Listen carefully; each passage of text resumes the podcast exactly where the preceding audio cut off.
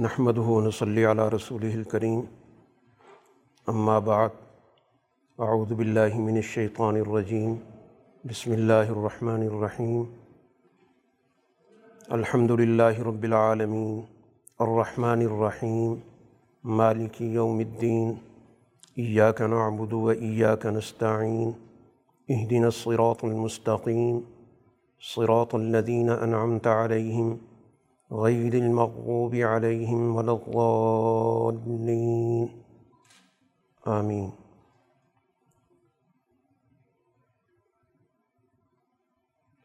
قرآن حکیم کی سب سے پہلی اور بنیادی صورت ہے صورت الفاتحہ. فاتحہ یعنی وہ سورہ جس سے قرآن حکیم کا آغاز ہو رہا ہے۔ بنیادی صورت ہونے کی وجہ سے اس کو الاساس بھی کہا جاتا ہے۔ اور اسی طرح اور کئی نام ہیں اس کے۔ ام الکتاب۔ ام الکتاب کا مطلب قرآن حکیم کی بنیاد۔ اس سورہ کے جو مضامین ہیں وہ بہت ہی بنیادی مضامین ہیں۔ قرآن حکیم کے تمام مضامین کا سورہ فاتحہ ایک قسم کا نچوڑ ہے، خلاصہ ہے۔ اسی بنا پر، اسی اہمیت کی وجہ سے اس کو مستقل طور پر نماز کا جز بنا دیا گیا۔ نماز کی ہر رکعت میں، کسی بھی قسم کی نماز ہو، فرض ہو، سنت ہو، نفل ہو، ہر نماز کی ہر رکعت میں اس سورہ کی تلاوت ہوتی ہے۔ اور اس کے بغیر نماز ادھوری ہوتی ہے، نامکمل ہوتی ہے۔ تو اس سے ہمیں اس کی اہمیت کا اندازہ ہوتا ہے کہ ہماری بنیادی عبادت کا یہ ایک لازمی جز ہے۔ اس سورہ کے بارے میں رسول اللہ صلی اللہ علیہ وسلم نے ایک حدیث بیان کی، جس کو حدیث قدسی کہتے ہیں۔ حدیث قدسی وہ حدیث کہلاتی ہے کہ جس میں رسول اللہ صلی اللہ علیہ وسلم باقاعدہ اللہ تعالیٰ کا حوالہ دے کر گفتگو کرتے ہیں۔ یوں تو اللہ تعالیٰ کی طرف سے آپ کے دل پر القاع ہوتا ہے اور دیگر احادیث بھی ان معنوں میں اللہ کی طرف ہی نسبت رکھتی ہیں، لیکن اس میں رسول اللہ صلی اللہ علیہ وسلم یہ حوالہ دے کے بات نہیں کرتے کہ یہ اللہ نے کہا یا اللہ نے بتایا۔ لیکن اس حدیث کی جس کو ہم حدیث قدسی کہتے ہیں، اس کی یہ اہمیت ہے کہ اس میں باقاعدہ اللہ تعالیٰ کی ذات کا ریفرنس ہوتا ہے۔ اس لیے اسی نسبت سے قدسی کہا گیا۔ قدوس اللہ کی صفات میں سے ایک صفت ہے۔ تو حدیث قدسی ہے کہ اللہ تعالیٰ یہ کہتا ہے کہ میں نے اس سورہ کو، اس کے جو مضامین ہیں، یہ میرے اور بندے کے درمیان تقسیم شدہ ہیں۔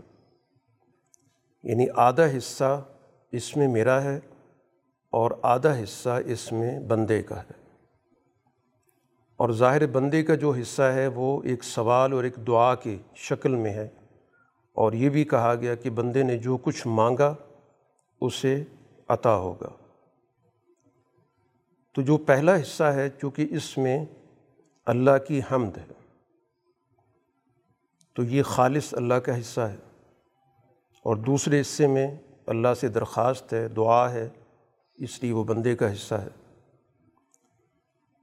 اور یہ بھی گویا اللہ تعالیٰ کا اس انسان کے حوالے سے ایک بہت بڑے انعام کا تاثر دیتا ہے کہ اللہ نے کس طرح اپنی ایک مخلوق کو ایک سورہ کے حوالے سے، حالانکہ اللہ کی بطور خالق کے مخلوق کے ساتھ جو نسبت ہے، وہ کوئی نسبت بنتی نہیں ہے۔ خالق اور مخلوق کی کیا نسبت ہوگی؟ لیکن اس انسان کی اہمیت کو اجاگر کرنے کے لیے یہ بات ذکر کی گئی کہ یہ میرے اور بندے کے درمیان گویا ایک مشترکہ صورت ہے۔ تو اس سے گویا کہ اس پوری کائنات میں اللہ کی نظر میں اس انسان کی اہمیت کا اندازہ بھی ہوتا ہے۔ جب ہم اس کا آغاز کرتے ہیں تو ہم تعریف کے طور پر کہ سب تعریفیں اللہ کے لیے یہیں سے گویا انسان پر باقی تمام چیزوں کا جو غلبہ ہوتا ہے، دباؤ ہوتا ہے، اس کا خاتمہ کر دیا گیا۔ کہ انسان صرف اور صرف اللہ کی تعریف کرنے کا پابند ہے، کسی اور کی تعریف نہیں۔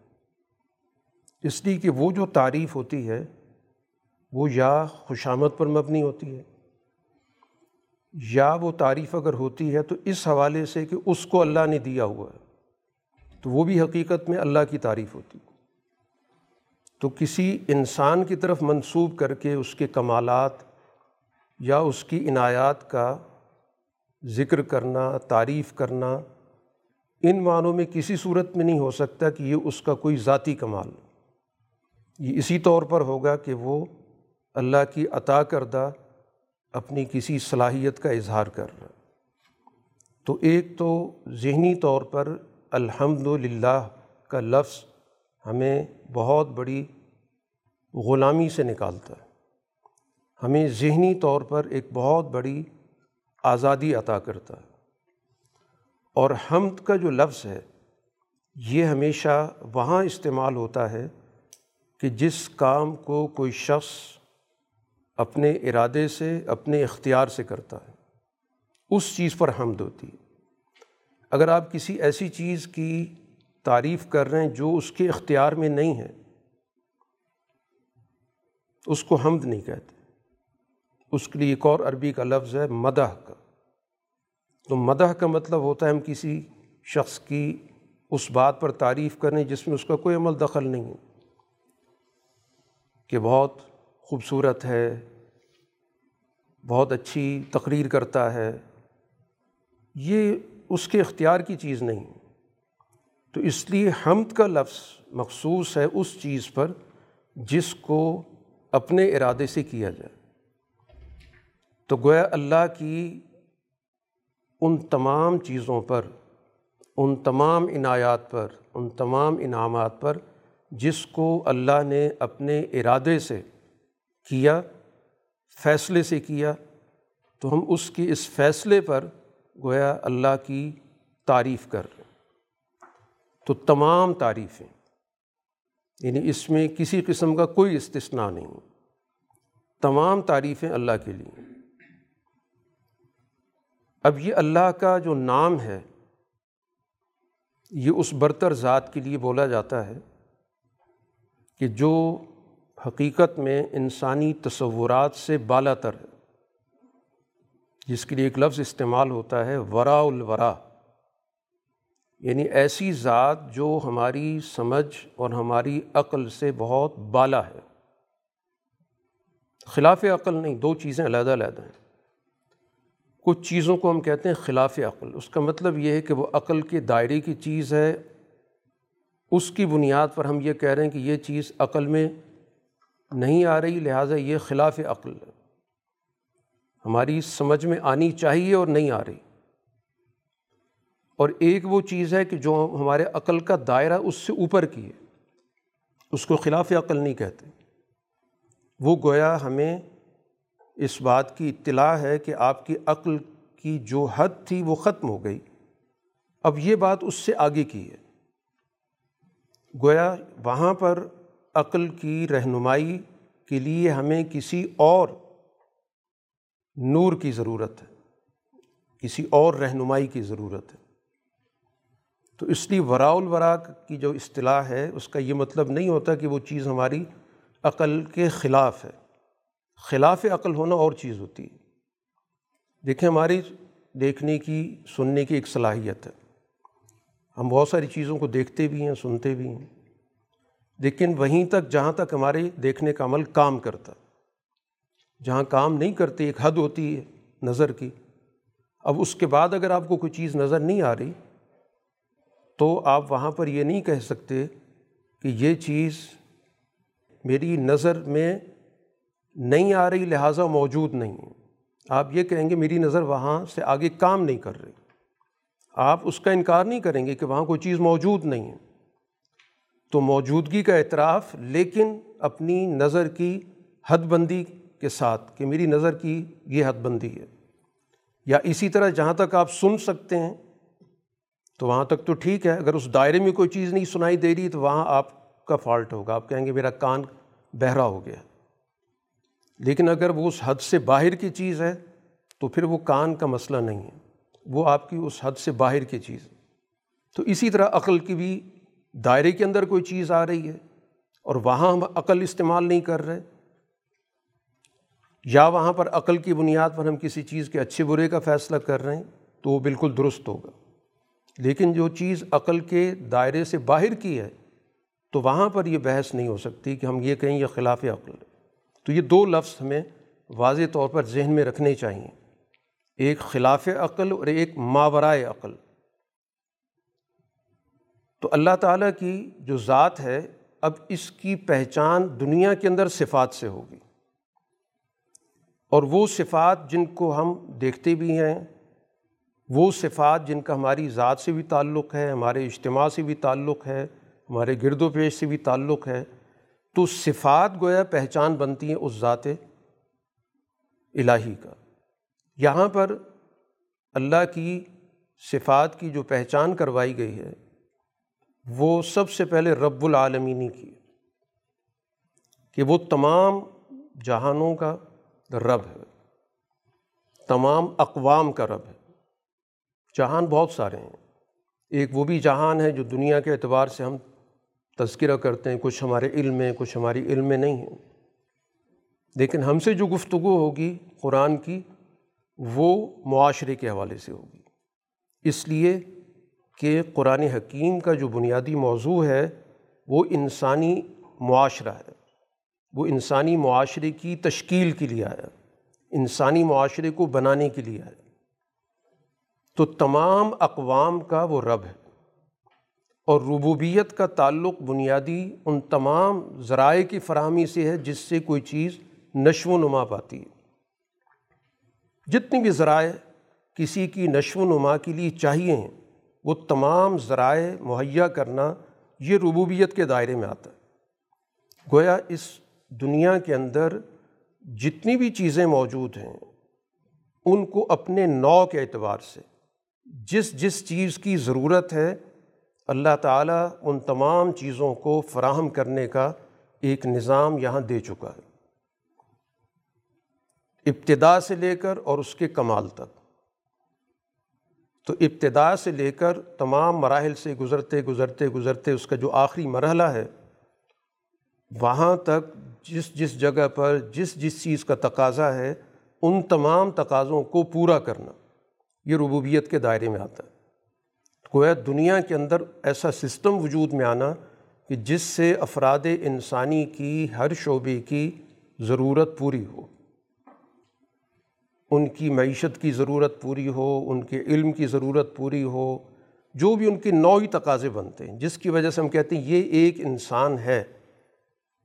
انسان بطور انسان کے اس کے جو بھی تقاضے بنتے ہیں، ابتدائی مرحلے سے لے کر اور آخری مرحلے تک، ان تمام کو مکمل کرنا اور جس جگہ پر جس چیز کی ضرورت ہے اس کو مہیا کرنا، یہ ربوبیت کہلاتی ہے۔ تو اللہ کا یہ گویا کہ نظام ربوبیت جو کل کائنات میں، تمام اقوام انسانی میں، تمام اجتماعات انسانی میں کار فرما ہے۔ دوسری صفت الرحمن الرحیم، بے حد مہربان، نہایت رحم والا۔ یہ صفت گویا اس بات کو بتاتی ہے کہ اللہ کا اپنی مخلوق کے ساتھ جو رشتہ ہے، اس رشتے کی نوعیت کیا ہے۔ صفت رحمت سے اس کا اظہار ہوا۔ اور اس صفت رحمت کے بیان کے لیے دو لفظ استعمال ہوئے۔ یعنی اس سے آپ اس کی اہمیت کا اندازہ کریں کہ اللہ کی بہت ساری صفات ہیں۔ لیکن جب صفت رحمت کی بات ہوئی تو اس صفت رحمت کو دو الفاظ کے ساتھ ظاہر کیا گیا۔ گویا ایک لفظ اس کی اس رحمت کو بیان کرنے سے قاصر ہے۔ الرحمن الرحیم۔ ایسا نہیں ہے کہ محض ان معنوں میں ہم کہیں کہ ایک مبالغے کا سیغہ ہے، جیسے ہم کسی چیز پر زور دینے کے لیے ایک ساتھ لفظ استعمال کرتے ہیں۔ یعنی وہ لفظ عام طور پہ علیحدہ استعمال نہیں ہوتا، لیکن کسی لفظ کا حصہ بن کے ہم استعمال کرتے ہیں تو زیادہ زور آ جاتا ہے۔ ان معنوں میں نہیں ہے، بلکہ دونوں لفظ اپنی جگہ پر معنویت رکھتے ہیں۔ اب ان دونوں کی معنویت کس طور پر واضح ہوتی ہے کہ اس انسان کو اس دنیا کے اندر اللہ تعالیٰ کمال پر لے جانا چاہتا ہے، ترقی دینا چاہتا ہے، اور دنیا کے اندر کوئی بھی کمال، کوئی بھی ترقی اس وقت تک نہیں ہو سکتی جب تک کہ اس کے لیے انسان مشقت کا راستہ اختیار نہ کرے۔ یہ کمال کے ساتھ جڑا ہوا ہے۔ ہر کمال اور ہر ترقی کے ساتھ مشقت، محنت جڑی ہوئی۔ تو الرحمن کی صفت کا تقاضا یہ ہے کہ انسان کو اللہ تعالیٰ کمال تک لے جانے والا ہے۔ لیکن اس کمال کے ساتھ ساتھ ظاہر ایک محنت کا اور ایک مشقت کا تصور بھی موجود ہے۔ جیسے قرآن حکیم نے ذکر کیا، الرحمن علم القرآن۔ تو رحمان کی ذات کے ساتھ قرآن کی تعلیم کا ذکر کیا اور قرآن ظاہر اس دنیا کے اندر رسول اللہ صلی اللہ علیہ وسلم پر تیئیس برس میں نازل ہوا اور ظاہر ہے کہ اس عمل کے اندر رسول اللہ صلی اللہ علیہ وسلم کو خاصی محنت، خاصی جد وجہد خاصی مشقت اختیار کرنی پڑی۔ تو پھر جا کر گویا آپ نے امت تک اس قرآن کو منتقل کیے۔ اس کو اخذ کرنے میں بھی ظاہر ہے رسول اللہ صلی اللہ علیہ وسلم پر ایک کیفیت طاری ہوتی تھی۔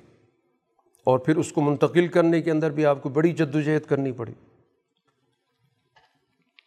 اس کے ساتھ الرحیم ہے۔ الرحیم کی صفت اس لیے ذکر کی گئی کہ اللہ کی جو صفت رحمت کا یہ بھی تقاضا ہے کہ اس انسان کو تکالیف سے، مشکلات سے محفوظ رکھا جائے۔ اس کو تنگی سے نکالا جائے۔ اس کو مصیبت سے نکالا جائے۔ تو گویا اللہ کی صفت رحمان اور رحیم مل کر ہمیں یہ چیز بتا رہی کہ اللہ تعالیٰ انسان کو کمال کی طرف لے کے جانے والا ہے۔ لیکن اس کمال کے ساتھ ساتھ ایسا نہیں کہ بہت زیادہ بوجھ ڈال کر، تنگی میں مبتلا کر کے اس انسان کو آگے لے جانا چاہتا ہے۔ وہ کمال پر بھی لے جا رہا ہے، لیکن اس کے ساتھ ساتھ اس انسان کو سہولت بھی دیتا ہے۔ اس کو تنگی سے بھی محفوظ رکھتا ہے۔ اس پہ بے جا طور پر جو، جس کو قرآن حکیم نے کہا، لا یکلف اللہ نفسن اللہ وسعہ کہ جتنی اس کی وسعت ہے، جتنی اس کی طاقت ہے، اتنی ذمہ داری ڈالی جائے۔ زیادہ نہیں۔ تو اس وجہ سے دو صفات یہاں پر رحمت کے حوالے سے ذکر کی گئیں۔ تیسری چیز مالکی یوم الدین۔ وہ مالک ہے جزا کے دن کا، انصاف کے دن کا۔ یہ چیز بتاتی ہے کہ اللہ تعالیٰ باقاعدہ اس دنیا کے اندر انبیاء علیہ الصلاۃ والسلام کے ذریعے ایک نظام نازل کرتا ہے۔ کیونکہ یہ نظام کی خوبی ہوتی ہے کہ جو اس کی خلاف ورزی کرے گا تو پھر اس کا محاسبہ بھی ہوگا اور جو تعمیل کرے گا اس کی حوصلہ افزائی بھی ہوگی۔ تو یہ تین صفات گویا اگر ان کا ہم جائزہ لیں تو بنیادی طور پہ ان کا تعلق انسانی اجتماع سے بھی۔ انسانی اجتماع کی جو بنیادی شعبے ہیں، معیشت کا شعبہ ہے، معاشرت کا شعبہ ہے، سیاست کا شعبہ ہے، یہ بڑے بنیادی شعبے ہیں۔ ان تینوں شعبوں کا انسانی اجتماع میں بڑا کلیدی کردار ہے۔ تو صفت ربوبیت سے گویا جو سوسائٹی کے وسائل ہیں، ذرائع ہیں جن سے انسان کو ترقی حاصل ہوتی ہے، جس سے اس کی نشو و نما ہوتی ہے، وہ سارے جن کو آج ہم معیشت کے دائرے میں زیر بحث لاتے ہیں کہ موجود وسائل کو بہتر استعمال کرنا، نئے وسائل تلاش کرنا اور ان کو انسانیت کے لیے اختیار کرنا۔ معاشرت رحمت کی بنیاد پر ہمارے باہمی تعلقات، سوسائٹی کے اندر ہمارا حقوق کا نظام، ہمارا آپس میں ایک دوسرے کے ساتھ ربط، ضبط، خاندانی نظام سے لے کر اور ایک عالمگیر انسانی اجتماع، اس کے اساس باہمی رحمت، حقوق کا نظام، ایک دوسرے کے لیے اثار ایک دوسرے کے لیے قربانی، ایک دوسرے کے کام آنا، ایک دوسرے کے لیے مواصلات ہمدردی، اور تیسری چیز سیاست، جس سسٹم چلتا ہے، جس کے ذریعے افراد گویا معاشرے کے اندر ایک جائز، ایک درست، ایک عادل قانون کو قائم کرتے ہیں اور جو اس قانون کی خلاف ورزی کرتا ہے، پھر ظاہر اس کے مطابق ایک تاثیر کا نظام بھی ہوتا ہے، ایک سزا کا نظام بھی ہوتا ہے۔ دنیا کے اندر قانون پر عمل کرنے کے نتیجے میں کوئی چیز ملتی نہیں ہے کہ کسی کو اس بنیاد پر کچھ دیا جاتا ہو کہ اس نے قانون پہ عمل کیا۔ سوائے اس کی کہ اس کی تعریف ہو جائے گی اچھا آدمی ہے۔ لیکن اللہ کے نظام کے اندر اس کو عطا بھی کیا جاتا ہے، جس کو آپ اجر کہتے ہیں، ثواب کہتے ہیں۔ دنیا کے نظام میں یہ چیز نہیں ہے۔ دنیا میں سزا کا نظام تو ہوتا ہے کہ اگر کوئی قانون توڑے گا تو اس کو سزا ملے گی۔ لیکن کوئی قانون پہ عمل کرے گا تو کیا اس کو بھی کچھ ملے گا؟ کچھ بھی نہیں ملے گا۔ سوائے اس کی آپ کہیں کہ ایک اچھا آدمی ہے، قانون کا احترام کرتا ہے۔ لیکن باقاعدہ کوئی سسٹم موجود نہیں ہوتا۔ لیکن اللہ کے نظام کے اندر اجر موجود ہے۔ ثواب کا ایک تصور موجود ہے کہ ایک نیکی کم سے کم دس گنا اس کا ایک اجر ہے۔ ایک تصور دیا گیا کہ قانون پر عمل کرنا بھی گویا انسان کے لیے مزید ترقی کا باعث بنے گا۔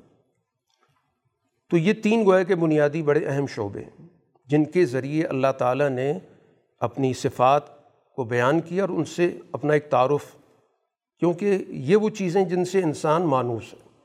انسانی اجتماع انہی چیزوں سے مل کے بنتا ہے۔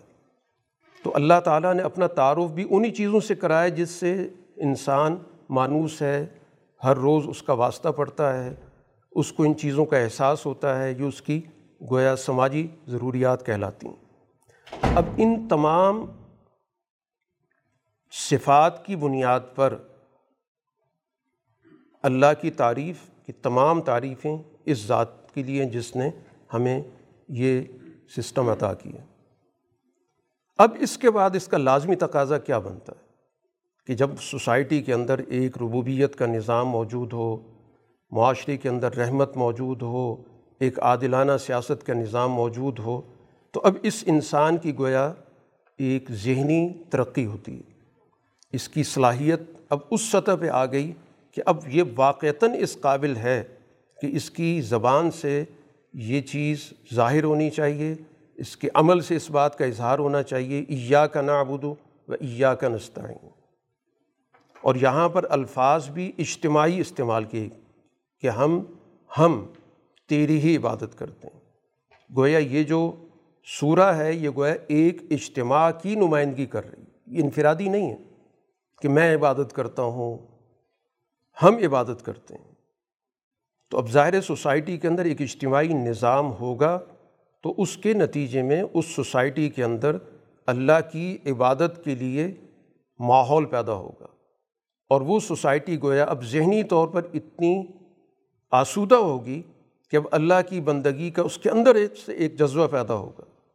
یا کا نعبد و یا کا نستعین، ہم تیری ہی عبادت کرتے ہیں اور تجھ سے ہی مدد مانگتے ہیں۔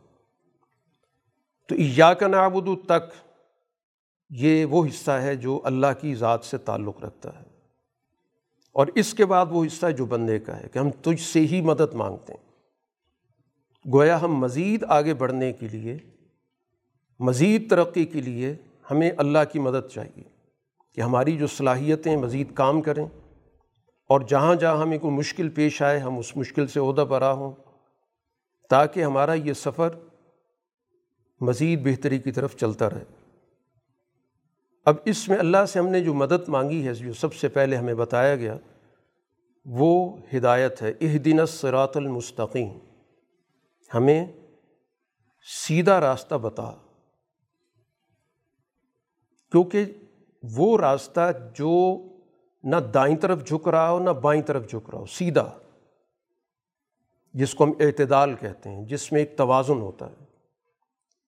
اس راستے کی گویا ہم اللہ سے رہنمائی مانگ کر اور اس رہنمائی کو اپنی عملی زندگی میں لانا چاہتے ہیں۔ تو زندگی کے ہر شعبے کے اندر سرات مستقیم، یہ توازن کا راستہ ہے، اعتدال کا راستہ ہے۔ اور ایک انتہا پسندی ہوتی ہے کہ آپ ایک انتہا پہ پہنچ جاتے ہیں یا دوسری انتہا تک چلے جاتے ہیں۔ دونوں انتہائیں خطرناک ہوتی ہیں۔ چاہے آپ دائیں طرف چلے جائیں، چاہے بائیں طرف چلے جائیں۔ تو سیدھا راستہ جس کے اندر توازن موجود ہوگا، وہ گویا ہماری سب سے پہلے اللہ تعالیٰ سے درخواست ہے کہ ہمیں اس راستے کی رہنمائی عطا کر، کہ ہر شعبے کے اندر ہم اس راستے کو اختیار کریں کہ جو کسی بھی درجے میں ایک طرف جھکا ہوا نہ ہو اور جس میں دوسری چیز کو نظر انداز کر دیا گیا ہو۔ حقوق اللہ، حقوق العباد کے اعتبار سے بھی۔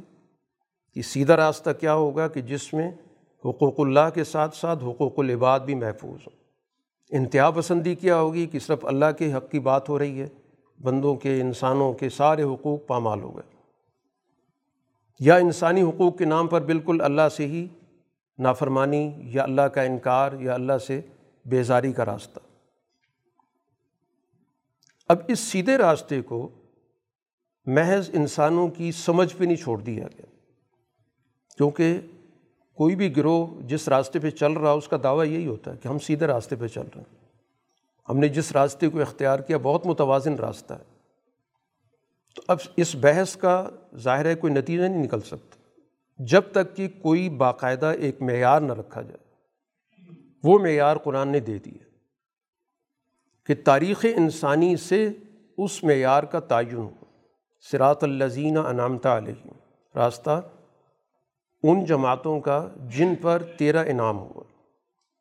اب گویا تاریخ کا مطالعہ بہت ضروری ہے کہ تاریخ سے ہم اندازہ کریں گے کہ کون کون سی جماعتیں اس دنیا کے اندر اللہ کی انعام یافتہ رہی ہیں۔ یہ سیدھا راستہ ہوگا۔ گویا ہمارے سامنے ایک معیار آ جائے گا۔ اس معیار کو پرکھنے کے لیے، اس تک پہنچنے کے لیے تو بحث ہو سکتی ہے۔ کہ یہ معیار طے شدہ ہے، اب کون اس کے قریب ہے، کتنا قریب ہے، کیوں نہیں ہے، کیوں ہو سکتا ہے؟ یہ بات تو قابل فہم ہوگی۔ لیکن اگر سرے سے معیاری متعین نہ کریں، تو پھر فیصلہ کرنا بہت مشکل ہے۔ تو اس وجہ سے قرآن حکیم نے یہاں پر ہمیں یہ بھی بتا دیا کہ انعام یافتہ جماعتوں کا راستہ سیدھا راستہ ہے۔ اور وہ انعام یافتہ جماعتیں قرآن نے دوسری جگہ پر ذکر کر دی، انبیاء کی ہے، صدیقین، شہداء، صالحین۔ وہ آیت جب آئے گی تو اس پہ ہم بات کریں گے۔ بات پھر یہاں پر مکمل نہیں ہوگی، کیونکہ کسی چیز کو بھی سمجھانے کے لیے جب تک آپ تصویر کا دوسرا رخ بھی نہیں بتائیں گے، تو بات واضح نہیں ہوتی۔ جیسے آپ رات کو سمجھانے کے لیے دن کی مثال دیتے ہیں روشنی کو سمجھانے کے لیے اندھیرے کی مثال دیتے تو بات زیادہ واضح طور پہ سمجھ میں آتی ہے۔ تو انعام یافتہ جماعت کون ہوگی جس پر اللہ کا غضب نہ ہوا ہو اور جو گمراہ نہ ہو؟ غیر المغضوب علیہم ولادین اب غضب کس پہ ہوتا ہے؟ قرآن حکیم کی باقی صورتوں کے اندر یہ مضمون تفصیل کے ساتھ آ رہا ہے کہ غضب ہمیشہ ان پر ہوتا ہے جو کسی چیز کو سمجھ کر اس کے تقاضوں سے انحراف کریں اس چیز کو جان کر، سمجھ کر، لیکن اس کو اپنی خواہشات کے خلاف سمجھ کر، مفادات کے خلاف سمجھ کر جب ترک کر دیتے ہیں، اس سے انحراف کرتے ہیں، تو یہ ان کا رویہ اللہ کے غضب کا موجب بنتا۔ تو وہ اقوام جنہوں نے اس دنیا کے اندر سچائی کو جانا، حق کو سمجھا، پھر جانتے بوجھتے اس کو اپنے مفادات کے خلاف جان کر، خواہشات کے خلاف جان کر اس سے انحراف کیا۔ اس کو چھپا لیا، اس کی غلط تعبیر کر دی، اس کی تحریف کر دی، جو بھی شکل اختیار کی۔ لا علمی میں نہیں، پوری طرح علم کے ساتھ۔ تو یہ جو رویہ، یہ غضب کا ہے۔ اور دوسرا رویہ ہوتا ہے کسی چیز کو صحیح طور پر نہ سمجھنا، بے شعوری جسے ہم کہتے ہیں۔ بات کو واضح طور پر نہ سمجھنے کی، جو ان کے اندر ایک نوعیت پیدا ہو جاتی ہے ایک رویہ بن جاتا ہے کہ ہم نے بات کی طے میں نہیں جانا، سمجھنا نہیں۔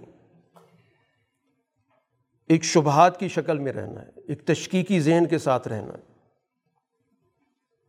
تو یہ گویا کہ بھٹکنے کا راستہ ہے، یہ گمراہی کا راستہ ہے۔ تو گویا انعام یافتہ جماعت باشعور ہوگی۔ اور انعام یافتہ جماعت اس شعور کے ساتھ جو بھی اس کے عملی اور فکری اور نظریاتی اخلاقی جو بھی تقاضے بنتے ہوں گے، ان تقاضوں کو بھی پورا کرے گی۔ کہیں پر بھی خواہشات، مفادات اور گروہی نوعیتیں اس کے راستے میں رکاوٹ نہیں بنیں گی۔ تو اس طرح گویا کہ اس صورہ کے اندر ہمیں ایک بنیادی تصور، ایک بنیادی نظریہ، ایک بنیادی لائے عمل دے دیا گیا۔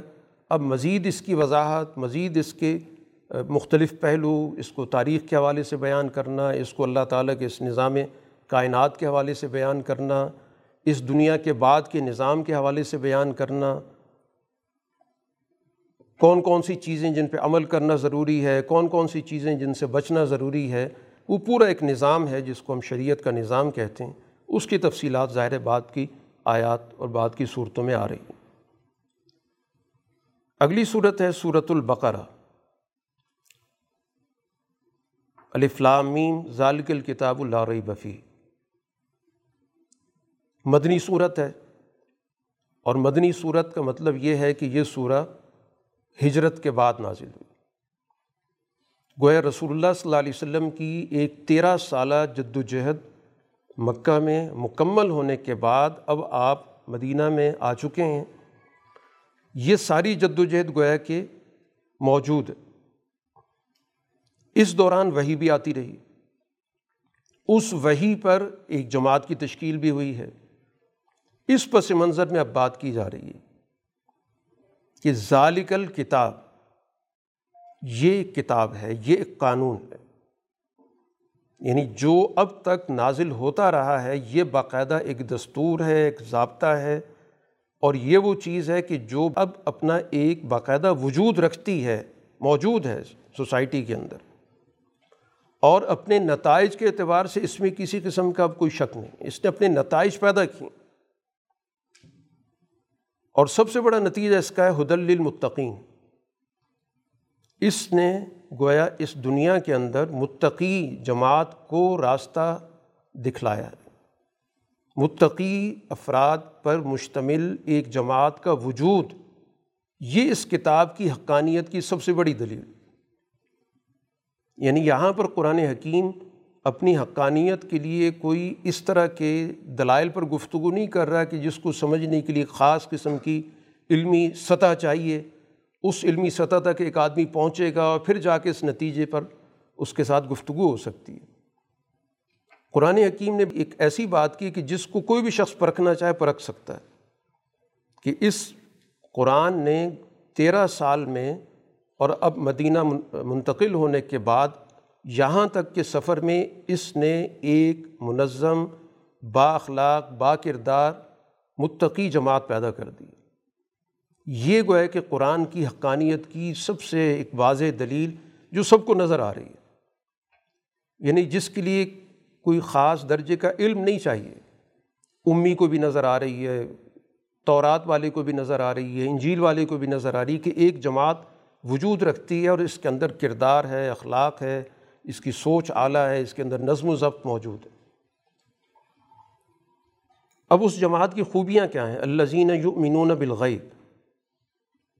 اب قرآن حکیم یہاں پر کچھ صفات کا ذکر کر رہا ہے، چونکہ اس صورح کے اندر بنیادی طور پر جو زیادہ مخاطب کر کے اور جس پس منظر میں گفتگو کی جا رہی ہے، تو مدینہ کے اندر مسلمانوں کے علاوہ جو دوسری بڑی مذہبی اجتماعیت موجود تھی، وہ تورات سے نسبت رکھتی تھی، جن کو عام طور پہ یہود کہتے ہیں۔ تو ظاہر اب ان کے ساتھ ایک گفتگو ہے، ان کے ساتھ ایک مکالمہ ہے۔ اس پس منظر میں یہاں پر متقی جماعت کی جو صفات بیان کی جا رہی ہیں، اس میں ایک موازنہ ہے تورات پر ایمان کے دعوے داروں کے کردار کے ساتھ۔ کہ متقی جماعت کی صفت یہ ہے کہ وہ ایمان رکھتی ہے غیب پر۔ اب یہ غیب پر ایمان رکھنا یہ اس بات کی علامت ہے کہ اس جماعت کی گویا جو سوچ ہے وہ صرف محسوسات تک نہیں رکی ہوئی۔ اس کی سوچ بہت اونچی ہے۔ یہ محسوسات سے آگے بھی اس کا ایک تصور موجود ہے، جس کو غیب کہتے ہیں، جو عام طور پر ہماری آنکھوں سے یا ہمارے جو حواس خمسہ ہیں، پانچ حواس ہیں، ان سے بالا تر ہے۔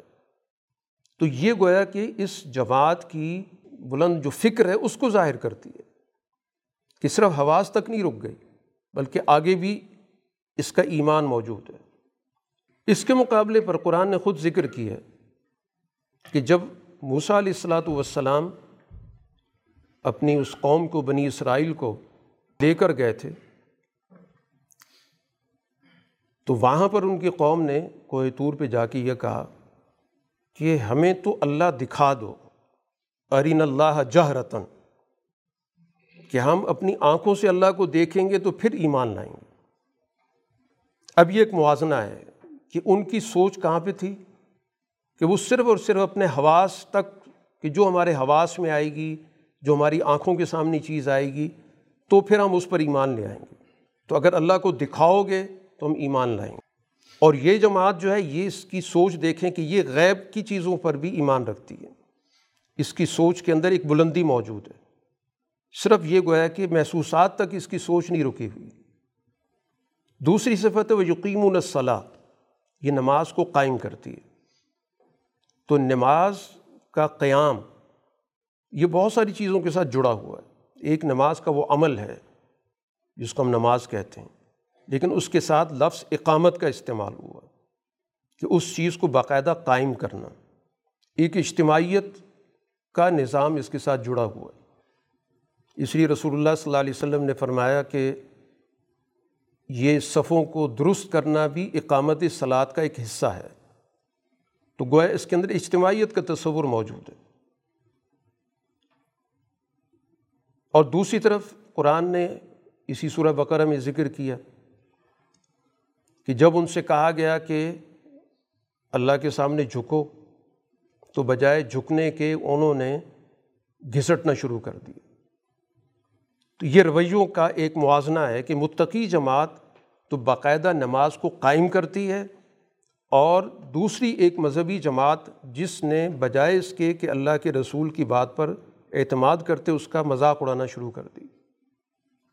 تیسری چیز جو کچھ اللہ نے عطا کی ہے اما رزق ناہم یونفقون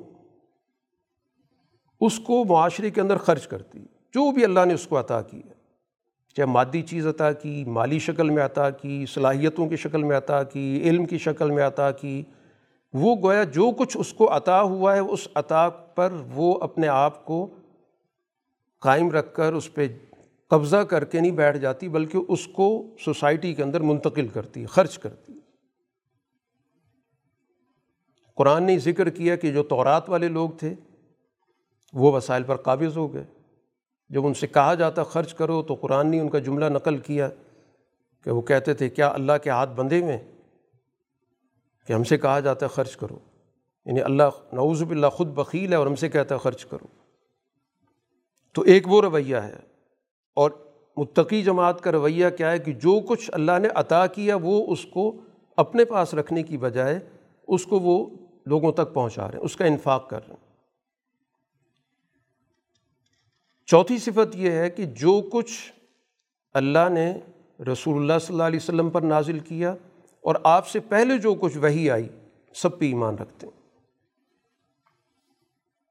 یعنی ان کی سوچوں کے اندر ایک وسعت موجود ہے۔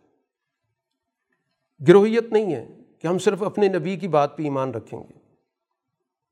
ان کی ایمان کا حصہ ہے کہ ہم اس پر بھی ایمان رکھیں گے جو اللہ کے رسول صلی اللہ علیہ وسلم پہ نازل ہوا، اور اس پر بھی ہمارا ایمان ہے جو اس سے پہلے جو بھی وہی آئی، جو ہمیں تفصیلی بتا دی گئی، ہم تفصیلی ایمان رکھتے ہیں۔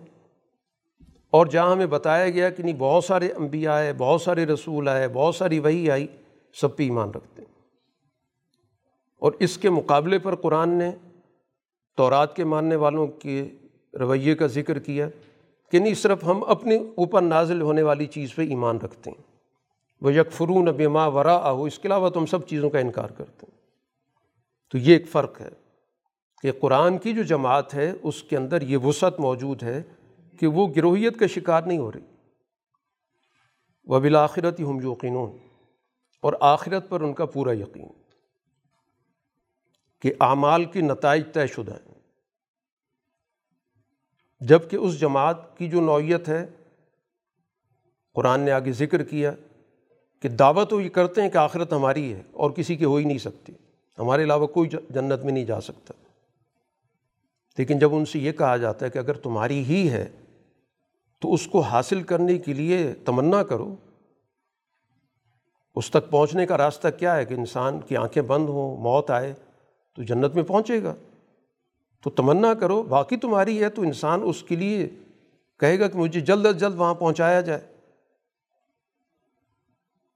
لیکن کیفیت کیا ہے کہ یہ دنیا میں زندگی کے حوالے سے سب سے زیادہ حریث ہے۔ ان میں سے ہر شخص چاہتا ہے اس کو ایک ایک ہزار سال کی کم سے کم عمر ملنی چاہیے۔ اس کا مطلب آخرت پہ یقین نہیں ہے۔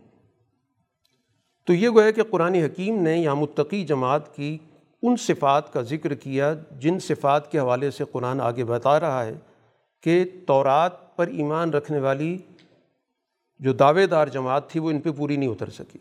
ان صفات کے ساتھ قرآن نے کہا، اولائک اعلیٰ ہدم مر ربہم و اولائک هم المفلحون۔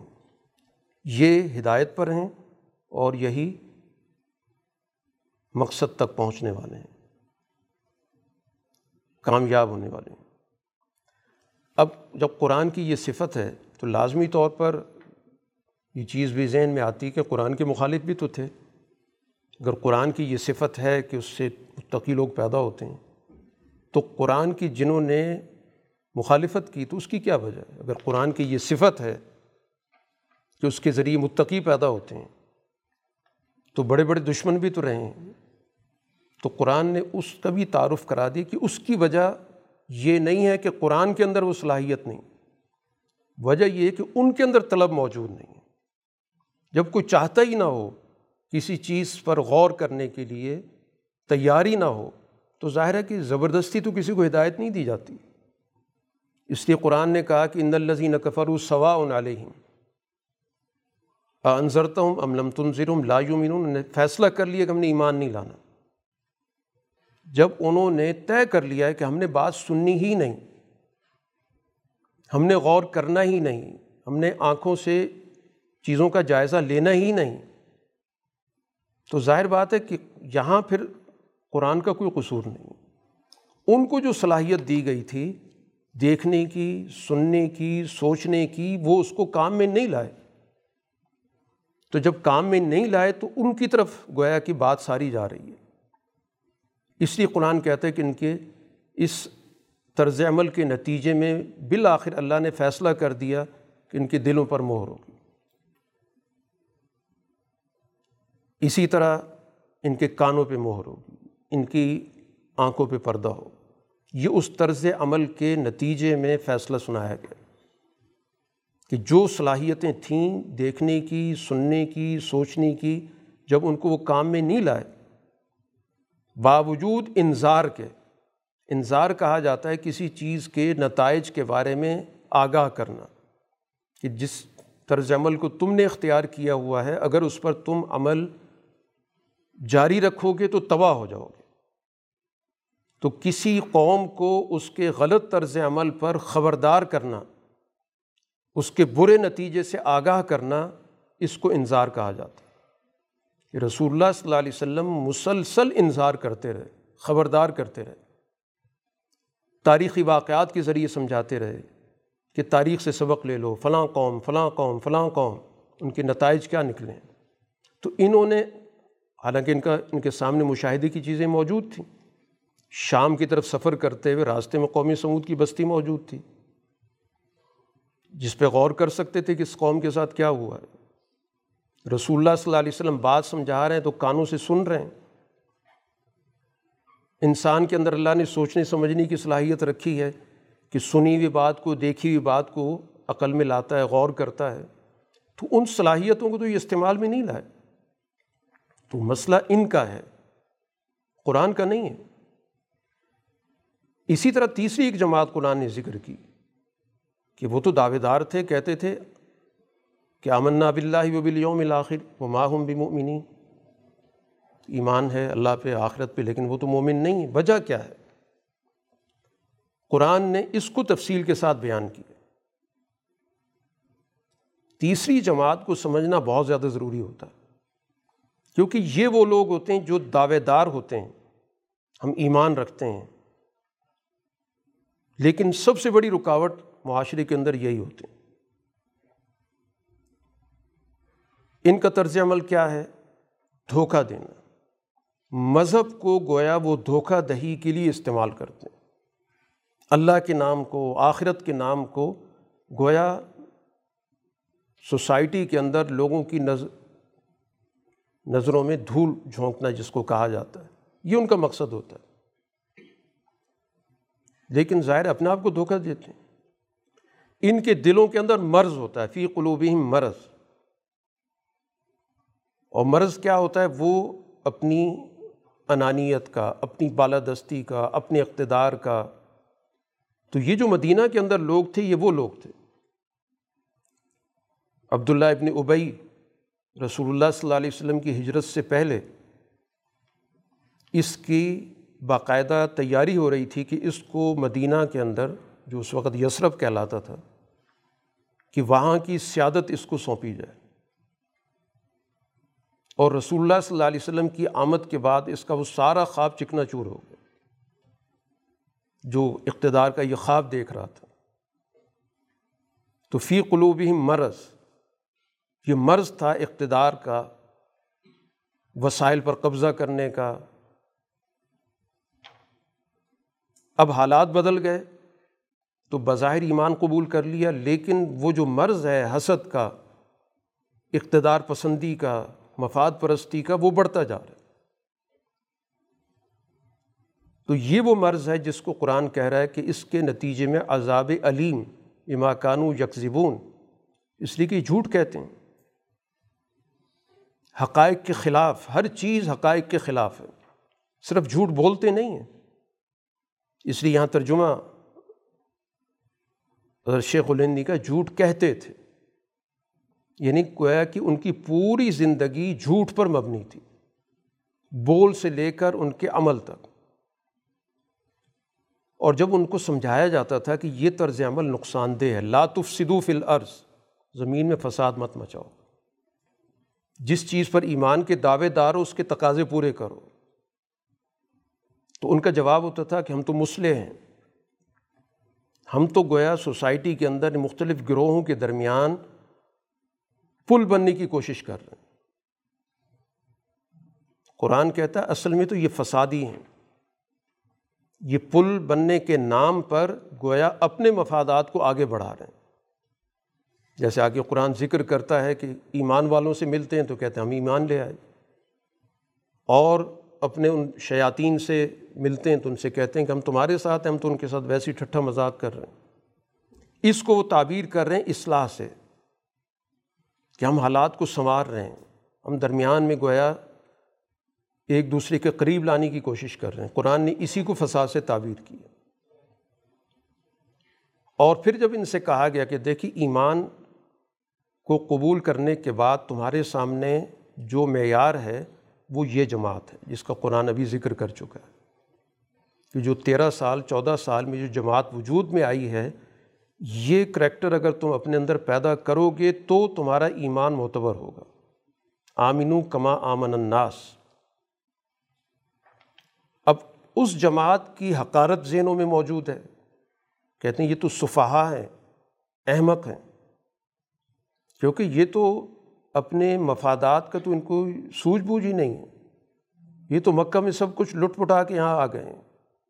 یہ سمجھدار ہوتے تو اپنے وسائل کو محفوظ رکھتے، ان لوگوں کے ساتھ کمپرومائز کر لیتے، یہ تو بڑے بیوقوف لوگ ہیں کہ ساری چیزیں وہاں چھوڑ چھاڑ کے آ گئے، لڑ بھڑ کے آ گئے، خاندانوں سے کٹ گئے۔ قرآن کہتا ہے، اصل میں تو یہ احمق ہے کہ یہ گویا اس وقت کا چھوٹا سا مفاد دیکھ رہے ہیں۔ لیکن مستقبل میں ان کی بہت بڑی تباہی گویا عقل مندی ہمیشہ دور اندیشی سے تعلق رکھتی ہے۔ اپنے کسی وقتی چیز پر انسان کوئی تکلیف برداشت کر کے اور ہمیشہ کی کامیابی حاصل کر لے۔ اس سے بڑا تو عقل مند نہیں ہوتا۔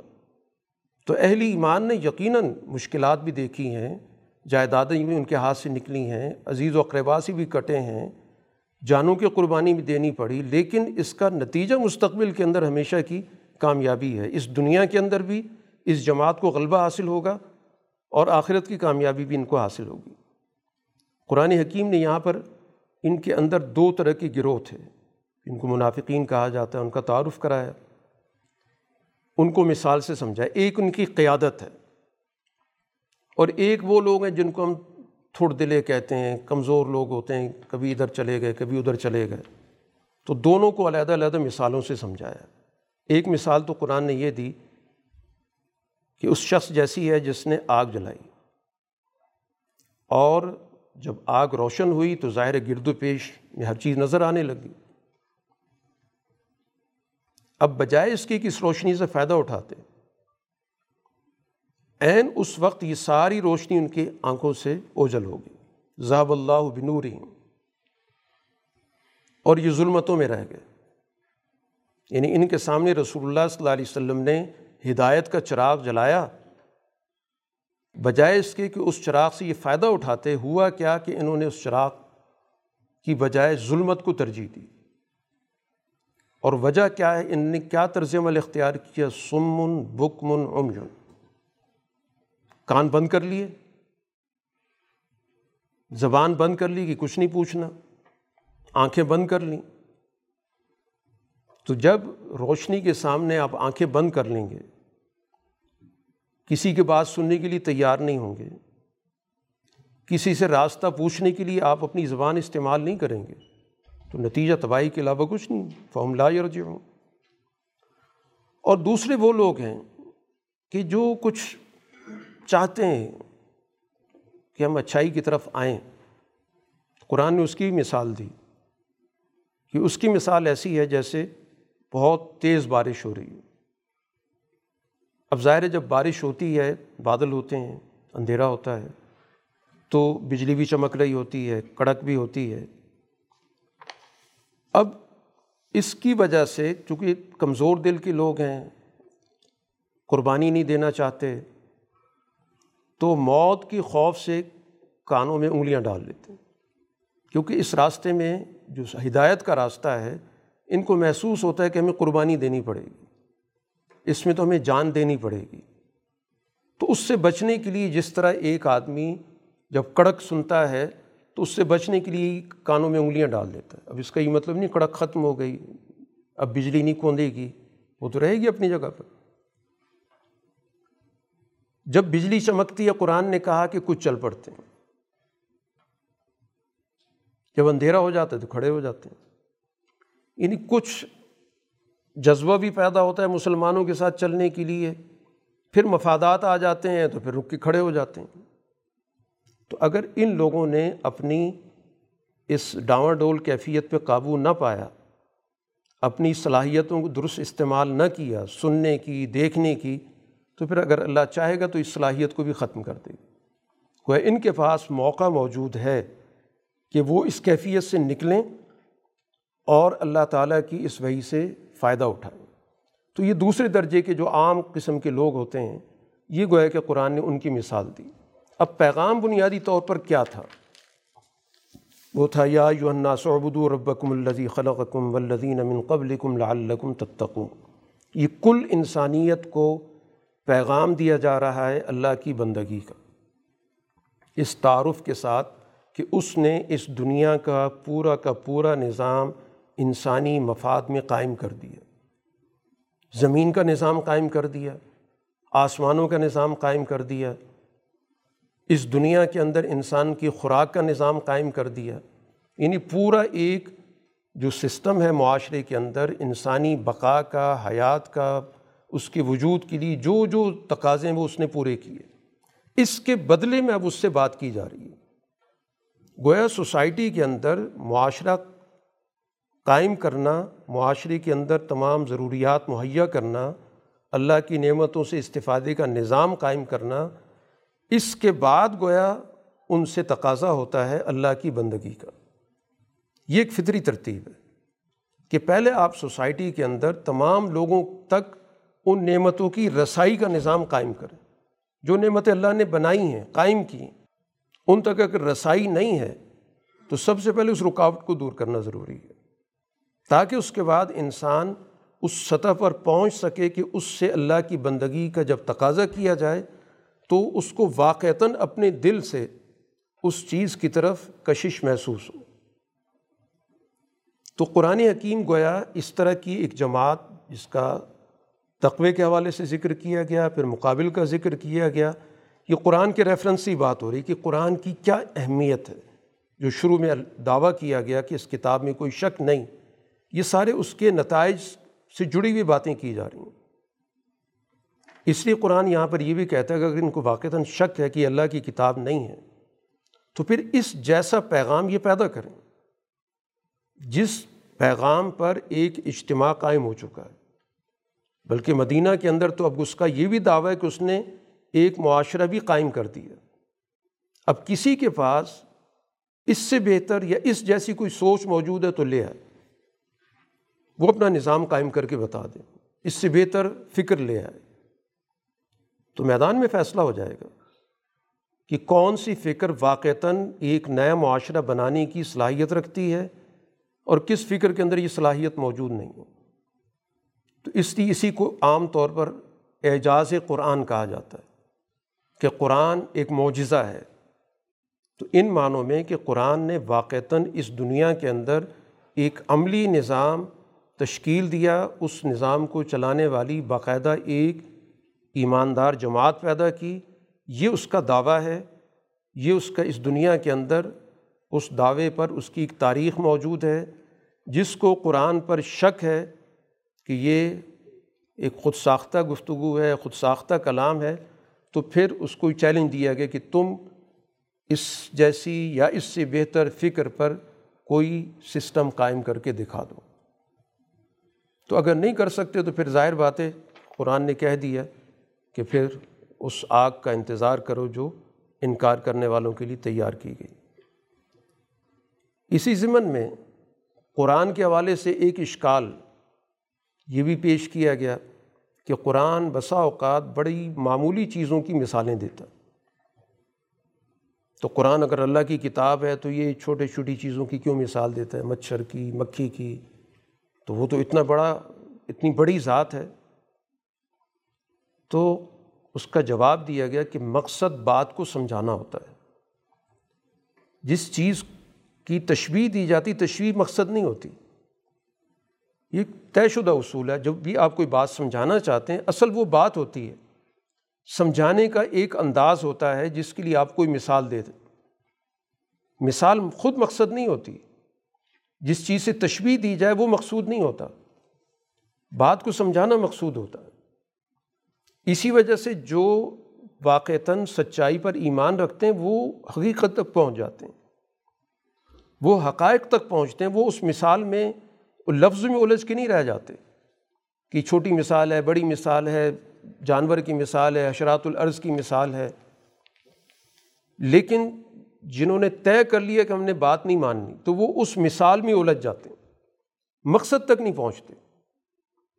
تو دنیا کے اندر مثال برائے مثال نہیں ہوتی، مثال برائے مقصد ہوتی ہے۔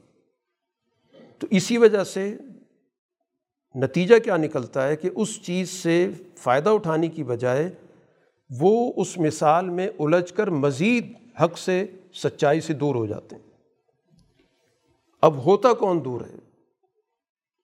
قرآن حکیم کے پیغام سے جو لوگ فائدہ نہیں اٹھا پاتے، یا قرآن پڑھنے کے باوجود گمراہی کی طرف چلے جاتے ہیں، تو اس کی کیا وجہ ہوتی ہے؟ تو اس کی وجہ در حقیقت ان کے رویے ہوتے ہیں، جن کو قرآن حکیم یہاں فاسقین سے تعبیر کر رہا ہے۔ وہ ماجل بھی الا الفاسقین۔ کہ جو فاسق ہوگا، قانون شکن ہوگا، قانون توڑنے والا ہوگا تو وہ قرآن سے بجائے ہدایت حاصل کرنے کے وہ قرآن کے ساتھ مذاق کرنے کی وجہ سے اتنا ہی حق سے دور ہوتا چلا جائے گا۔ اب یہ فاسق کون ہوتا ہے؟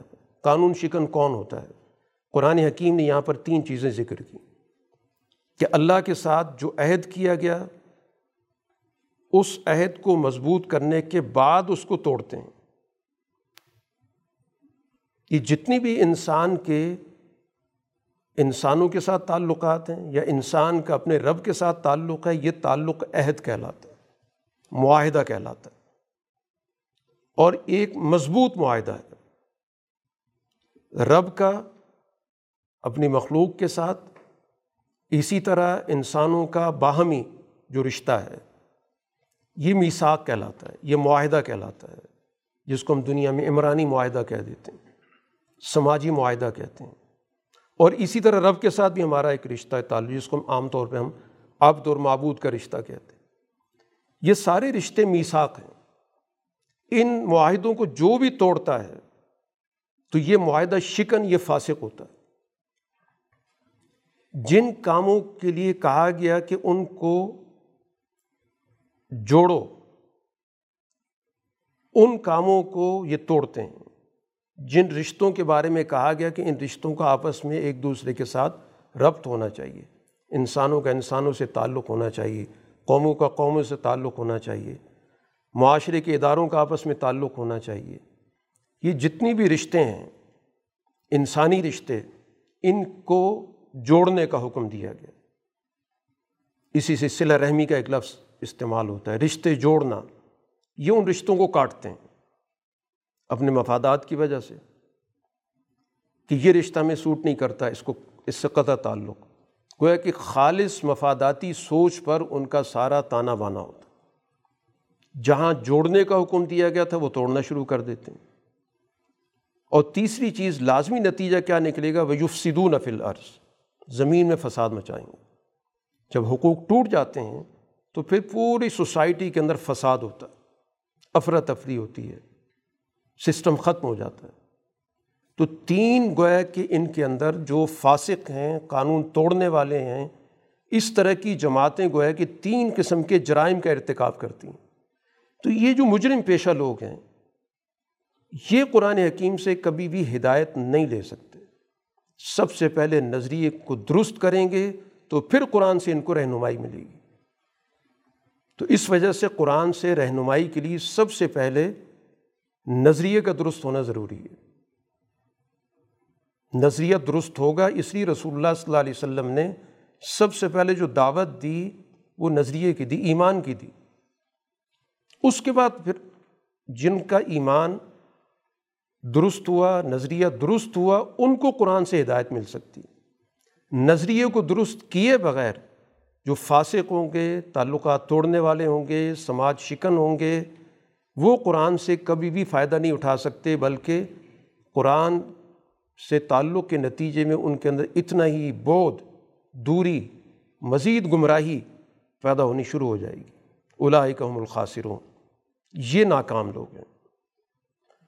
اب قرآن حکیم کی ہی بات چل رہی ہے سارا موضوع قرآن کے حوالے سے، قرآن کی کیا اہمیت ہے، قرآن کی کیا ضرورت ہے، اس سے متعلقہ کیا سوالات، جوابات ہیں۔ تو قرآن یہاں پر مقصد تخلیق کو بھی بیان کر رہا ہے کہ انسان کس لیے پیدا ہوا۔ تو انسان کی تخلیق کا مقصد کہ سب سے پہلے اللہ نے ملائکہ کے سامنے اپنی تجویز پیش کی۔ اب اللہ کو ضرورت نہیں ملائکہ کے سامنے کوئی بات پیش کرنے کی یا ان سے کوئی منظوری لینی۔ مقصد بتانے کا یہ ہے کہ اللہ تعالیٰ کا پورا کا پورا نظام چاہے یہ نظام جس کو ہم دنیا کے اندر دیکھ رہے ہیں، جس کو آپ مادی نظام کہتے ہیں، یا اس نظام سے اوپر کا جو بھی نظام ہے، جس کو آپ روحانی نظام کہتے ہیں، یہ سارا کا سارا بنیادی طور پر اسباب پر قائم کیا گیا۔ اس لیے اس روحانی نظام کے اندر ملائکہ کا ذکر آتا ہے، ایک نورانی مخلوق کا ذکر آتا ہے۔ اس مخلوق سے اللہ نے گویا کہ اپنا پلان، اپنا منصوبہ ان کے سامنے پیش کیا۔ بتانے کا مقصد یہ کہ اس دنیا کے اندر بھی جو مخلوق موجود ہے، انسان کی شکل میں، اس کو بھی اپنے فیصلے یک طرفہ نہیں کرنے۔ اس کو بھی اپنی رائے کو اپنے جیسے انسانوں کے سامنے پیش کرنا چاہیے۔ اللہ نے تو اپنی مخلوق کے سامنے پیش کیے تو یہ انسان گویا اپنے جیسے انسانوں سے رائے نہیں لینا چاہتا، تو یہ در حقیقت اس سسٹم کی خلاف ورزی کر رہا ہے کہ جو الہی نظام ہے اس کے اندر تو بنیادی طور پر یہ مشاورت کا عمل موجود ہے، اعتماد میں لینے کا عمل موجود ہے۔ اس لیے اللہ نے ملائکہ سے کہا کہ میں زمین میں ایک خلیفہ مقرر کر رہا ہوں۔ اس پر پھر ان کا جواب بھی آتا ہے کہ کیا آپ ایسی مخلوق کو بنائیں گے جو فساد مچائے گی، جو خون بہائے گی؟ گویا خلیفہ کا مفہوم ان کے سامنے واضح تھا کہ خلیفہ وہ ہوتا ہے جو معاشرے کے اندر عدل قائم کرتا ہے، جو سوسائٹی کے اندر ان خون کو کو بہانے کے بجائے خون کی حفاظت کرتا ہے۔ سوسائٹی کے اندر فساد کو مٹاتا ہے۔ اللہ نے یہ تو نہیں کہا کہ خلیفہ کیا کرے گا، صرف ایک ہی لفظ کا خلیفہ بنانا۔ تو جواب میں کیا کہہ رہے ہیں کہ ایسی مخلوق جو فساد کرے گی، خون بہائے گی، تو اس کا مطلب یہ کہ خلافت وہ ہوتی جو فساد نہیں کرتی۔ خلافت وہ ہوتی ہے جو خون نہیں بہاتی، سوسائٹی کے اندر گویا عدل قائم کرتی ہے، جانوں کی حفاظت کرتی ہے، اس لیے تو یہ سوال پیدا ہوا۔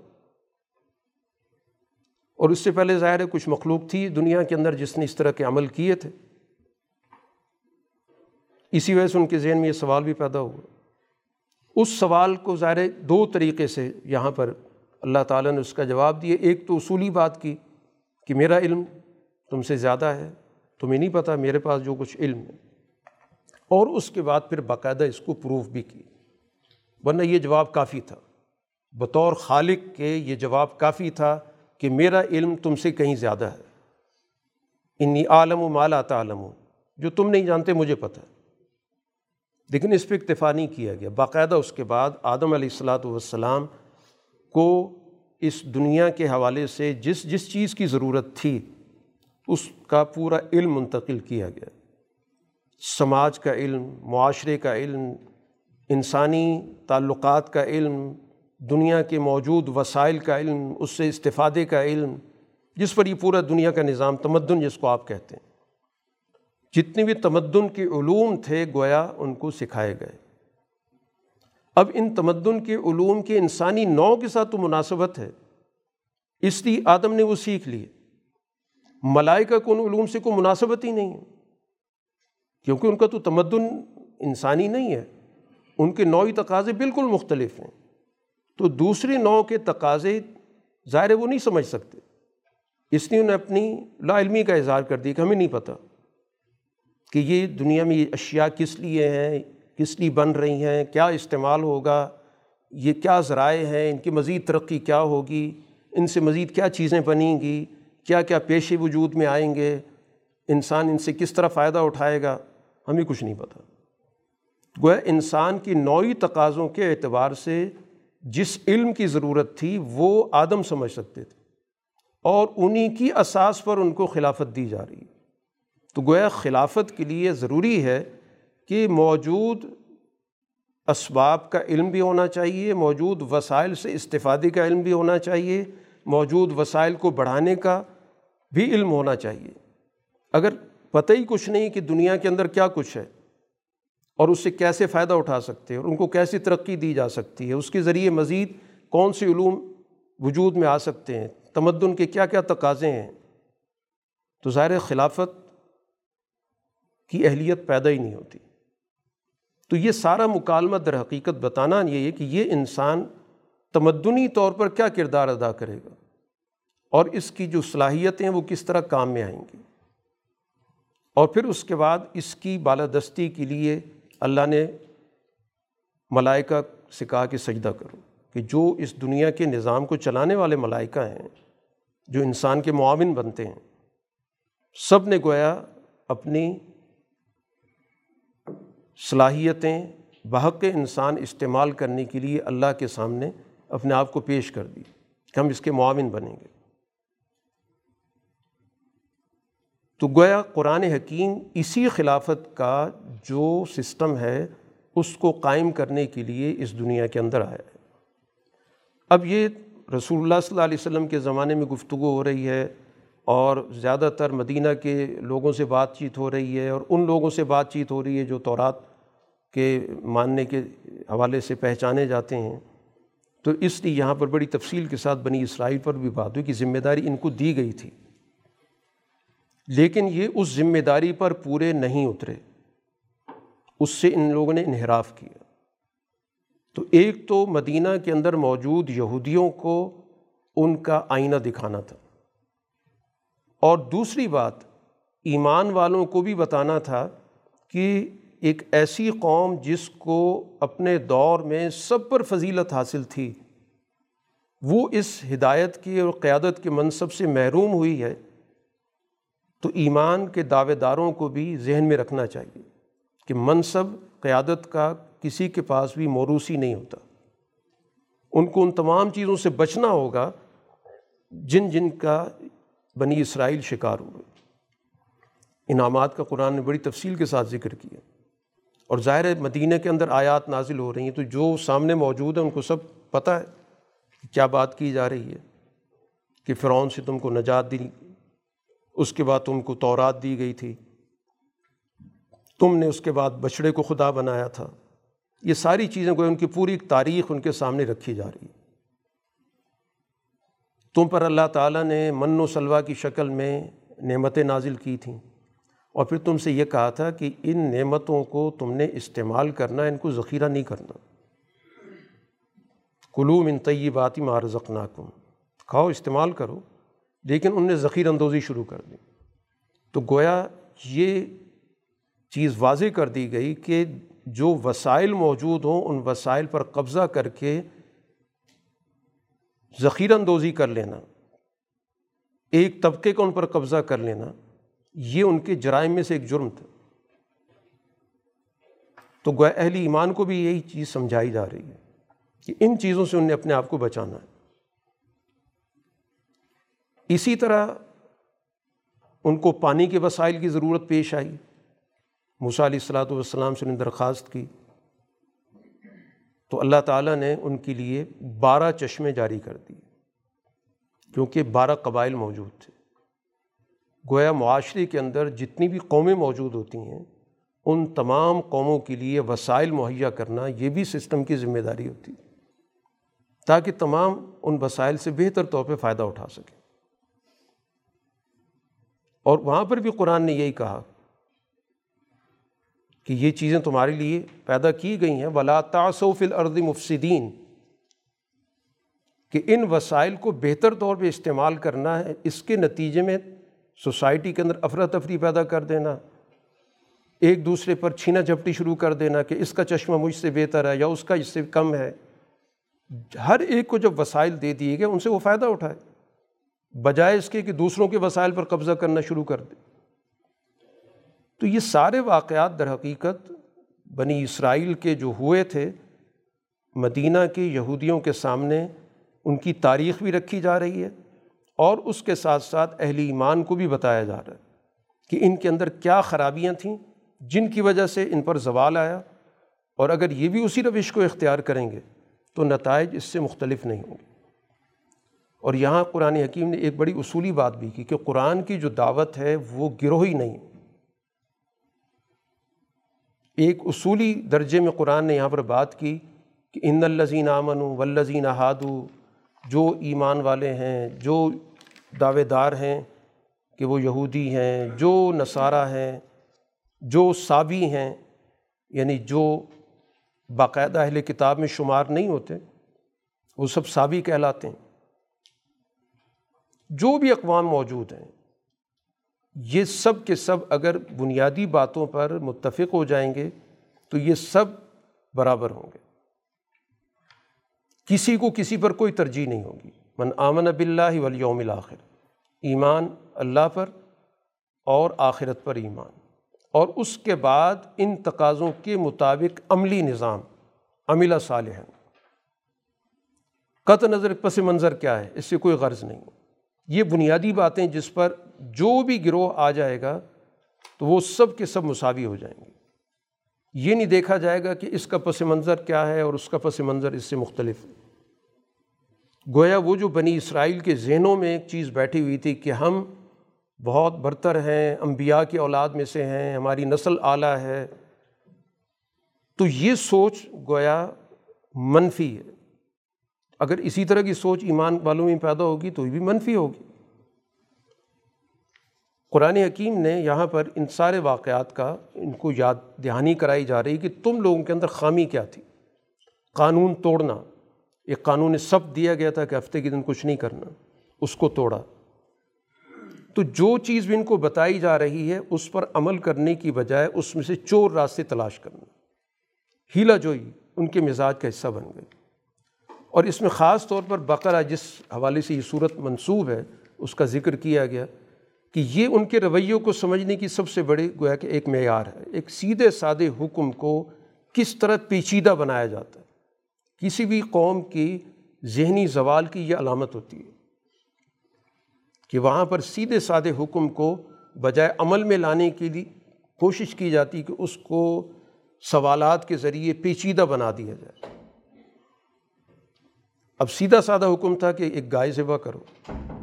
کوئی بھی گائے، کسی بھی قسم کی گائے، کسی بھی عمر کی گائے، کسی بھی رنگ کی گائے، کچھ بھی گائے جس کو کہا جاتا ہے، اگر ذبح کر دیتے، حکم پورا ہو گیا تھا۔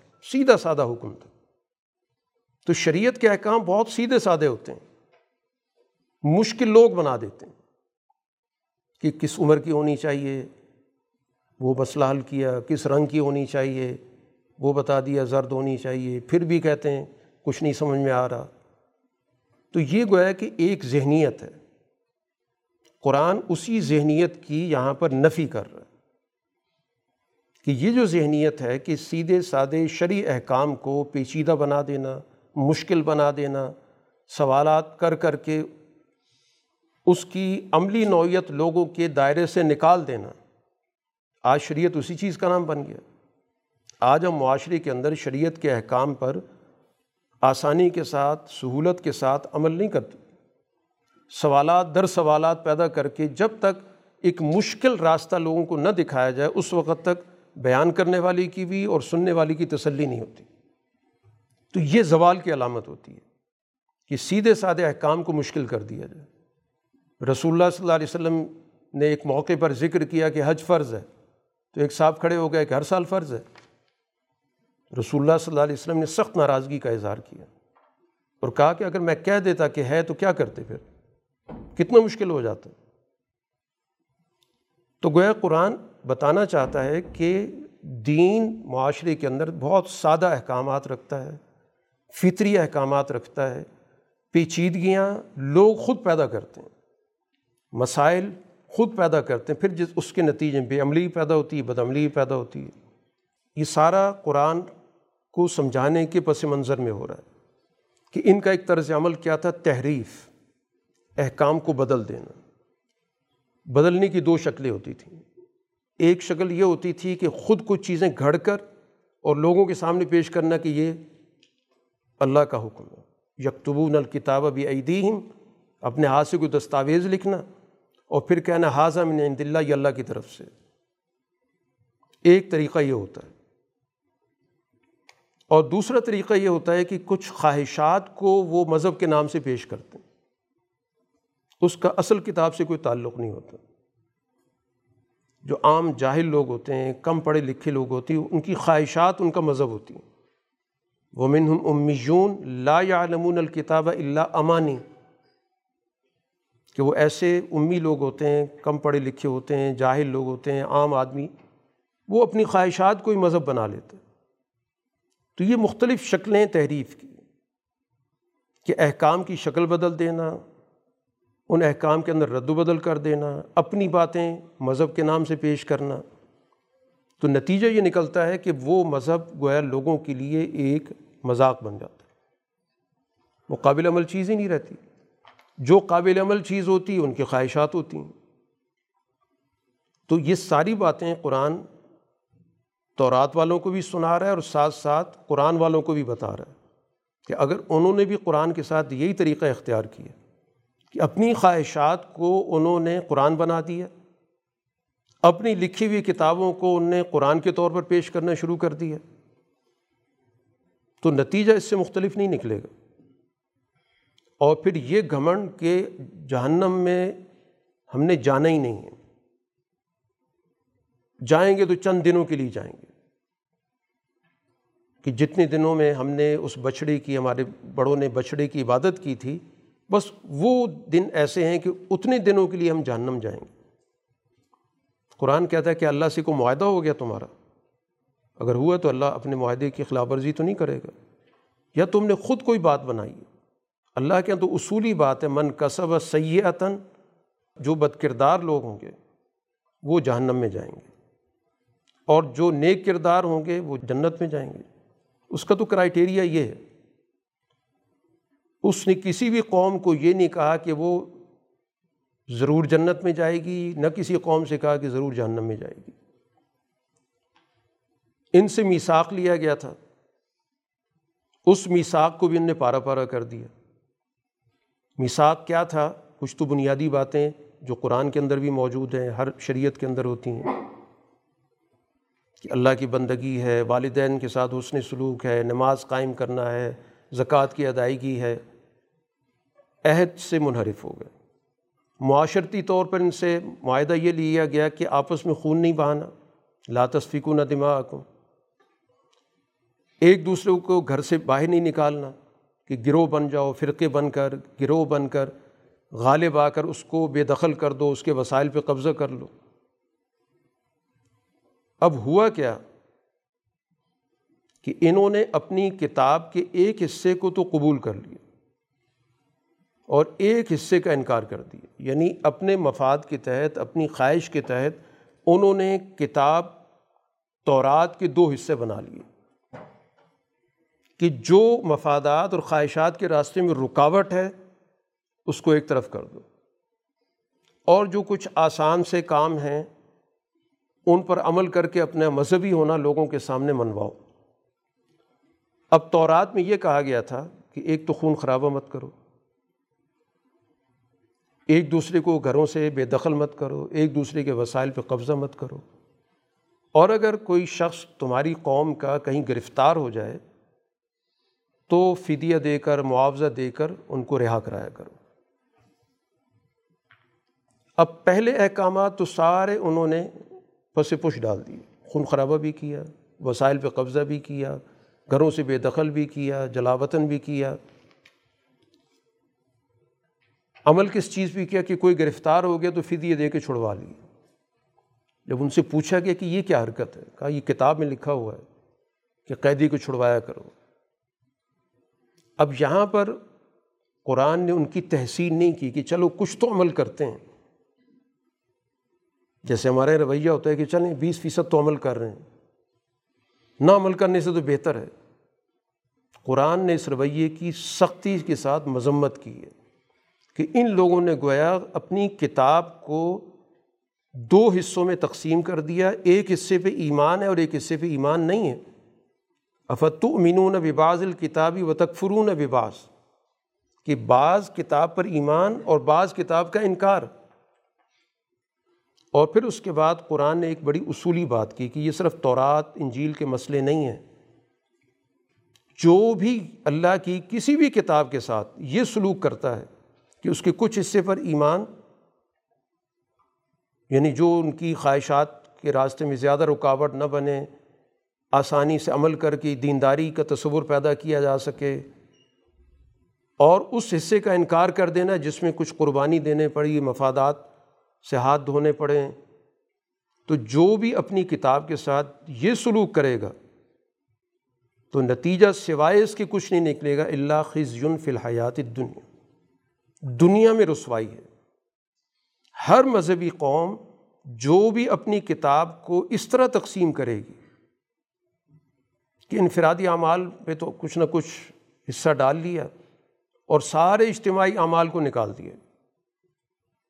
ذاتی نیکی کر لی اور جن جن چیزوں کا تعلق نظام سے، اجتماع سے، معاشرت سے، سیاست سے، معیشت سے، ان سب کو بالائے طاق رکھ دی۔ اب ذاتی طور پر تو نیک ہوں گے۔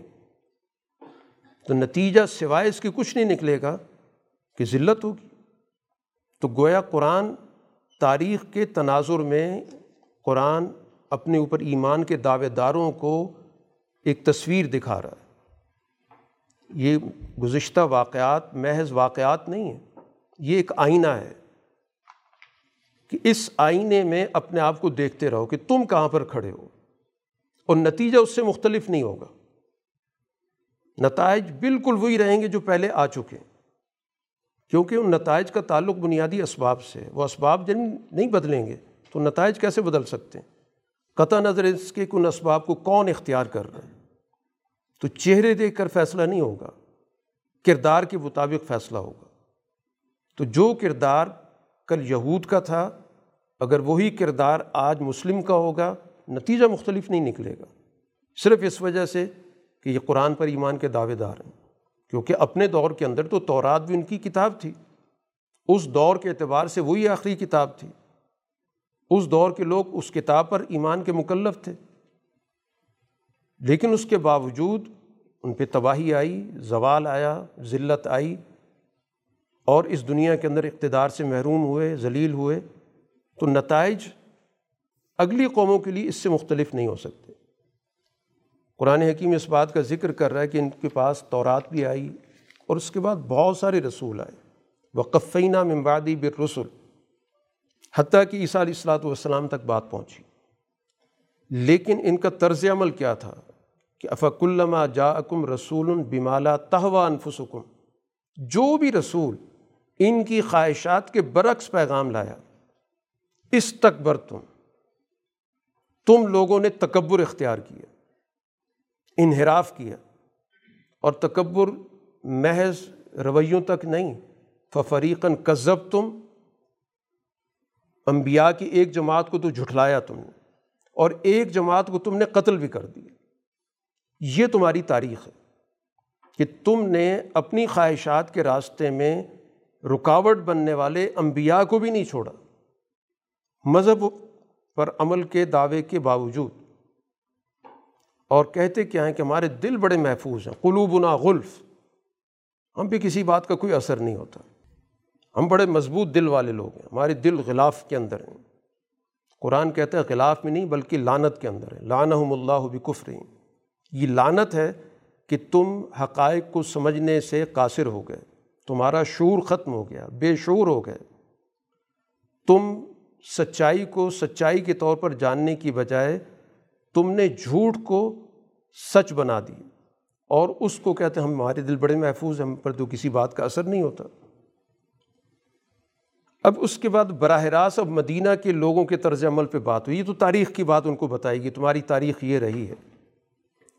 اب مدینہ کے لوگوں سے بات ہو رہی ہے کہ ان کی حالت یہ ہے کہ ابھی کچھ عرصہ پہلے ان کی گروہی لڑائیاں ہوتی تھیں۔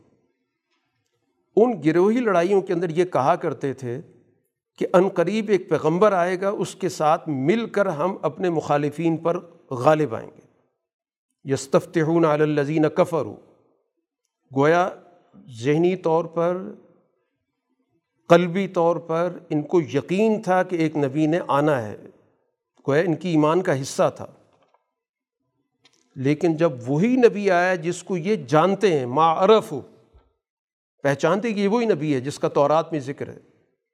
کفر ہو بھی انکار کر دی صرف فرقہ واریت کی وجہ سے، صرف حسد کی وجہ سے، صرف اس وجہ سے کہ بنی اسرائیل میں سے نہیں آیا۔ بنی اسماعیل میں سے آ گیا اس کو قرآن نے یہاں پر ذکر کیا کہ یہ ان کا رویہ ہے کہ یہی لوگ اپنی روزمرہ کی گفتگو میں یہ ان کا تکیہ کلام تھا۔ یہی وجہ ہے کہ جب رسول اللہ صلی اللہ علیہ وسلم کے پاس عقبہ میں وہ جو گھاٹی ہے، حج کے موقع پر مدینہ کے لوگ آئے تھے، رسول اللہ صلی اللہ علیہ وسلم نے ان سے ملاقات کی تھی، ہجرت سے پہلے۔ تو جب آپ کا پیغام ان نے سنا تو یہ لوگ مدینہ والے کہنے لگے کہ یہ وہی نبی ہے، ہمیں لگتا ہے جس کا ذکر یہود کرتے رہتے ہیں۔ اتنا چرچا تھا۔ اور پھر اسی بنیاد پر کہ ہم نیکی میں ان سے آگے نکل جائیں ایمان لے آئے۔ یعنی وہ چرچا اتنا ذہنوں پر غالب تھا کہ یہ لوگ جو یہودی نہیں تھے، یہ بھی اس سے متاثر تھے۔ اور جو ہی رسول اللہ صلی اللہ علیہ وسلم کی بات سنی تو وہ پورا نقشہ ان کے ذہن میں آگے جو گفتگو وہاں پر ہو رہی تھی۔ تو گویا حق بالکل واضح تھا، لیکن محض اس وجہ سے گروہیت، فرقہ واریت، مفادات کی وجہ سے کہ یہ ہماری نسل کا آدمی نہیں۔ اب جب ان سے یہ کہا گیا کہ آمین و بما انضر اللہ، کہ اب یہ اللہ کا حکم نازل ہو رہا ہے، ایمان لاؤ، تو کہنے لگے جو ہم پہ نازل ہوا تھا اس پہ تمہارا ایمان ہے، لیکن جو کچھ اس کے علاوہ ہے، سب کا انکار حالانکہ قرآن ان کی کتاب کی تصدیق کر رہا ہے۔ قرآن نے ایک اور سوال اٹھایا کہ ٹھیک ہے، تمہیں اپنی تورات پہ بہت زیادہ گھمنڈ ہے، بہت زیادہ اعتماد ہے کہ ہم تو تورات والے ہیں۔ تو اس تورات کو لے کر جو انبیاء آتے رہے، ان کو تم نے کیوں قتل کیا؟ اگر واقعی یہ بات ہے کہ ہمیں تورات سے بڑا پیار ہے بڑا اعتماد ہے، ہماری کتاب ہے، ہم پہ نازل ہوئی۔ تو ایک بڑا بنیادی سوال ہے کہ اس تورات پر بہت سارے انبیاء آئے اسی تورات کو نافذ کرنے کے لیے۔ تو لم تختلون انبیاء اللہ من قبل؟ اگر مومن تھے تو ان کو کیوں قتل کیا؟ اور تمہاری حالت تو یہ ہے کہ جو تورات لانے والا تھا موسیٰ علیہ السلام، اس کی موجودگی میں تم نے بچڑے کی پوجا شروع کر دی تھی۔ تو تمہاری نظر میں تو نبی کی کوئی قدر و قیمت تھی ہی نہیں۔ رسول اللہ صلی اللہ علیہ وسلم کا تو انکار کرنے کے لیے بہانے تلاش کر رہے تم اپنے انبیاء کے ساتھ کیا سلوک کرتے رہے؟ ایک اور بات کہ جی قرآن کو ہم اس لیے نہیں مان سکتے کہ یہ تو جبرائیل لے کر آئے، جبرائیل تمہارے دشمن ہیں۔ تو اس پہ قرآن نے کہا کہ یہ ملائکہ اللہ کے حکم سے آتے ہیں۔ جو ان کو اگر دشمن سمجھتا ہے تو پھر اللہ ان سب کا دشمن ہے۔ یہ تو ایک ہٹ دھرمی والی بات ہے کہ جبرائیل کے ساتھ کیا دشمنی ہو سکتی؟ جبرائیل تو ظاہر ایک وہ مخلوق ہے جو اللہ کے حکم کو پورا کرتا ہے۔ اس کی تو نہ کسی سے مفادات ہیں، نہ کسی کے ساتھ اس کا کوئی تنازع ہے۔ اور ان کا طرز عمل یہ ہے کہ یہ ہر عہد کو توڑتے ہیں۔ طرز عمل کیا ہے؟ کس چیز کی پیروی کریں؟ تورات تو ایک طرف چھوڑ دی۔ اب یہ پیروی کرتے ہیں جادو کی۔ پیروی کرتے ہیں عملیات کی۔ گویا کسی بھی معاشرے کے اندر آپ دیکھ لیں کہ اگر وہاں پر سچائی، ہدایت وہی ایک طرف چلی گئی اور اس کی جگہ پر جادو ٹونے چل پڑے یا عملیات چل پڑے، تعویذ، گنڈے۔ قرآن کہتا ہے یہ ان کا طرز عمل ہے۔ تو رات کی بجائے انہوں نے یا تو جادوگروں کی پیروی شروع کر دی ہے یا ان میں کچھ مذہب کے نام سے وہ لوگ پیدا ہو گئے کہ جنہوں نے اس طرح کا کاروبار شروع کر دی جس کو آج کی زبان میں آپ عملیات کہتے ہیں۔ اور ان سب چیزوں کا مقصد کیا ہے؟ سوسائٹی کے تعلقات میں بگاڑ پیدا کرنا۔ ہدایت یا قرآن یا وہی یا تورات یا انجیل تو اس لیے آئی تھی کہ لوگوں کے تعلقات کو جوڑے۔ اور انہوں نے مذہب کے نام سے لوگوں کے درمیان تفریح حتیٰ کہ میاں بیوی کے جھگڑے بھی شروع کرا دی اب آج بھی سوسائٹی کے اندر جادو اور عملیات اور تعویذ گھنٹوں کا کام کیا ہے؟ تعلقات کو توڑنا، معاشرے کے اندر بگاڑ پیدا کرنا، اس کا اس سے لڑائی کرنا، اس کی اس سے لڑائی کرانا، خاندانوں کو توڑنا۔ تو یہ طرز عمل ان لوگوں کا ہے جو اپنے آپ کو تورات والے کہتے ہیں، جو اپنے آپ کو انبیاء کی اولاد کہتے ہیں، جن کا دعویٰ ہے کہ ہمارے پاس حق ہے، سچ ہے۔ تو یہ قرآن پچھلی ساری باتیں ان سے کر رہا ہے کہ اب قرآن حکیم آیا ہے تو اس لیے آیا کہ ان تمام خرافات کو ختم کرے۔ اور جو تورات تھی اپنے دور کے لیے بالکل مستند کتاب تھی، بالکل معتبر کتاب تھی، اب وہ کتاب اپنے دور کے تقاضوں کو پورا کرتی رہی۔ اب دور بدل گیا۔ اب حالات بدل چکے ہیں۔ اس لیے ایک نئی وہی کی، ایک نئی کتاب کی ضرورت ہے۔ اور اللہ کے ایک اصول ہے مانن سخ من آیتن او نن سیاح نہ بخیر من او مسلیہ کہ ایک شریعت کی جگہ دوسری شریعت آتی ہے، حالات بدلنے کی وجہ سے۔ تو یہ تو دنیا کا نظام رہا ہے۔ تورات بھی تو آئی تھی۔ اس سے پہلی والی شریعت کو اس نے منسوخ کر دیا۔ تو اسی طرح قرآن آ کر اس نے پچھلی کئی چیزوں کو منسوخ کر دیا، کیونکہ چیزیں بدل جاتی ہیں۔ کیونکہ تورات جن لوگوں پہ نازل ہوتی رہی، ان کی طبیعتوں کے اندر جو بھی سرکشی تھی، اس کو توڑنے کے لیے ضروری تھا کہ سخت قسم کے احکامات دیے اب وہ سختی ہمیشہ نسلوں تک تو نہیں جاری رہ سکتی۔ حالات بدل جاتے ہیں۔ اس لیے جب انجیل آئی تو اس نے بہت زیادہ نرم احکامات دے دیے۔ اب نرمی بھی ایک خاص دور کے لیے تو ٹھیک ہوتی، مستقل وہ بھی نہیں چل سکتی۔ تو اب ایک ایسی شریعت کی ضرورت تھی جس کے اندر توازن ہو۔ کہ جہاں سختی کی ضرورت ہو وہاں سختی ہونی چاہیے، جہاں نرمی کی ضرورت ہے وہ نرمی ہونی چاہیے۔ بطور مثال کے، کہ تورات کے اندر قتل کی سزا سوائے قتل کی کچھ نہیں۔ ہر صورت میں قاتل کو سزائے موت ملے گی۔ انجیل آئی، اس نے کہا کہ معاف کرو۔ معافی بھی زیادہ زور دیا گیا۔ اب یہ دونوں قوانین مخصوص ماحول میں، مخصوص علاقے میں تو چل سکتے ہیں۔ لیکن یہ ابدی قوانین نہیں بن سکتے۔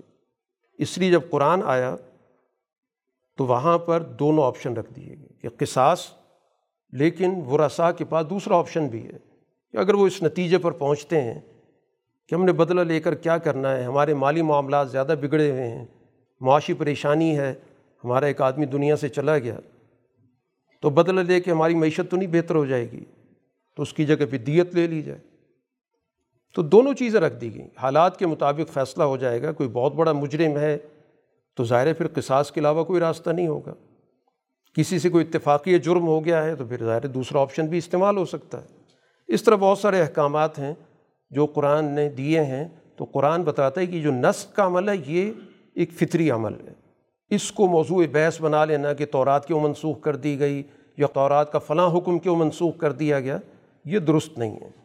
یہ اللہ نے اس دنیا کے اندر انسانوں، مزاجوں کی اندر جو بھی تبدیلیاں ہیں، معاشروں کی تبدیلیاں ہیں، یہ اللہ کی رحمت ہے کہ اس نے انسانی معاشروں کے اندر جو بھی رد و بدل ہوتا رہتا ہے، اس کے مطابق شرع احکام کے اندر جو بھی تبدیلی کی ضرورت محسوس ہوتی ہے، وہ دیتا رہتا ہے۔ اب یہ ساری گفتگو ہونے کے بعد تورات والوں کے ساتھ ساری گفتگو ہو رہی ہے۔ اب اس سے ایک منفی چیز پیدا ہو سکتی۔ ان کے خلاف نفرت کہ یہ جتنے بھی یہودی ہیں تو سارے مارے جانے کے قابل ہیں۔ اتنے ان کے جرائم ہیں، انبیاء کو قتل کرتے رہے۔ خود رسول اللہ صلی اللہ علیہ وسلم کے ساتھ ان کا طرز عمل کیا ہے، بلکہ اس طرز عمل کا قرآن نے بھی ذکر کیا کہ مجلس میں آ کر رسول اللہ صلی اللہ علیہ وسلم کو بڑے نازیبہ انداز سے مخاطب کرتے ہیں۔ رائے نہ کہہ کے مخاطب کرتے مقصد ان کا رسول اللہ صلی اللہ علیہ وسلم کی توہین ہوتی ہے۔ تو قرآن نے ایک تو وہاں پر اصلاح کر دی مسلمانوں کو، کہا آئندہ یہ لفظ تم مت استعمال کرنا، تاکہ یہ پتہ چل جائے کہ کون بدنیت ہے اور کون واقعتاً رسول اللہ صلی اللہ علیہ وسلم کو صحیح طور پر مخاطب کرنا چاہتا ہے۔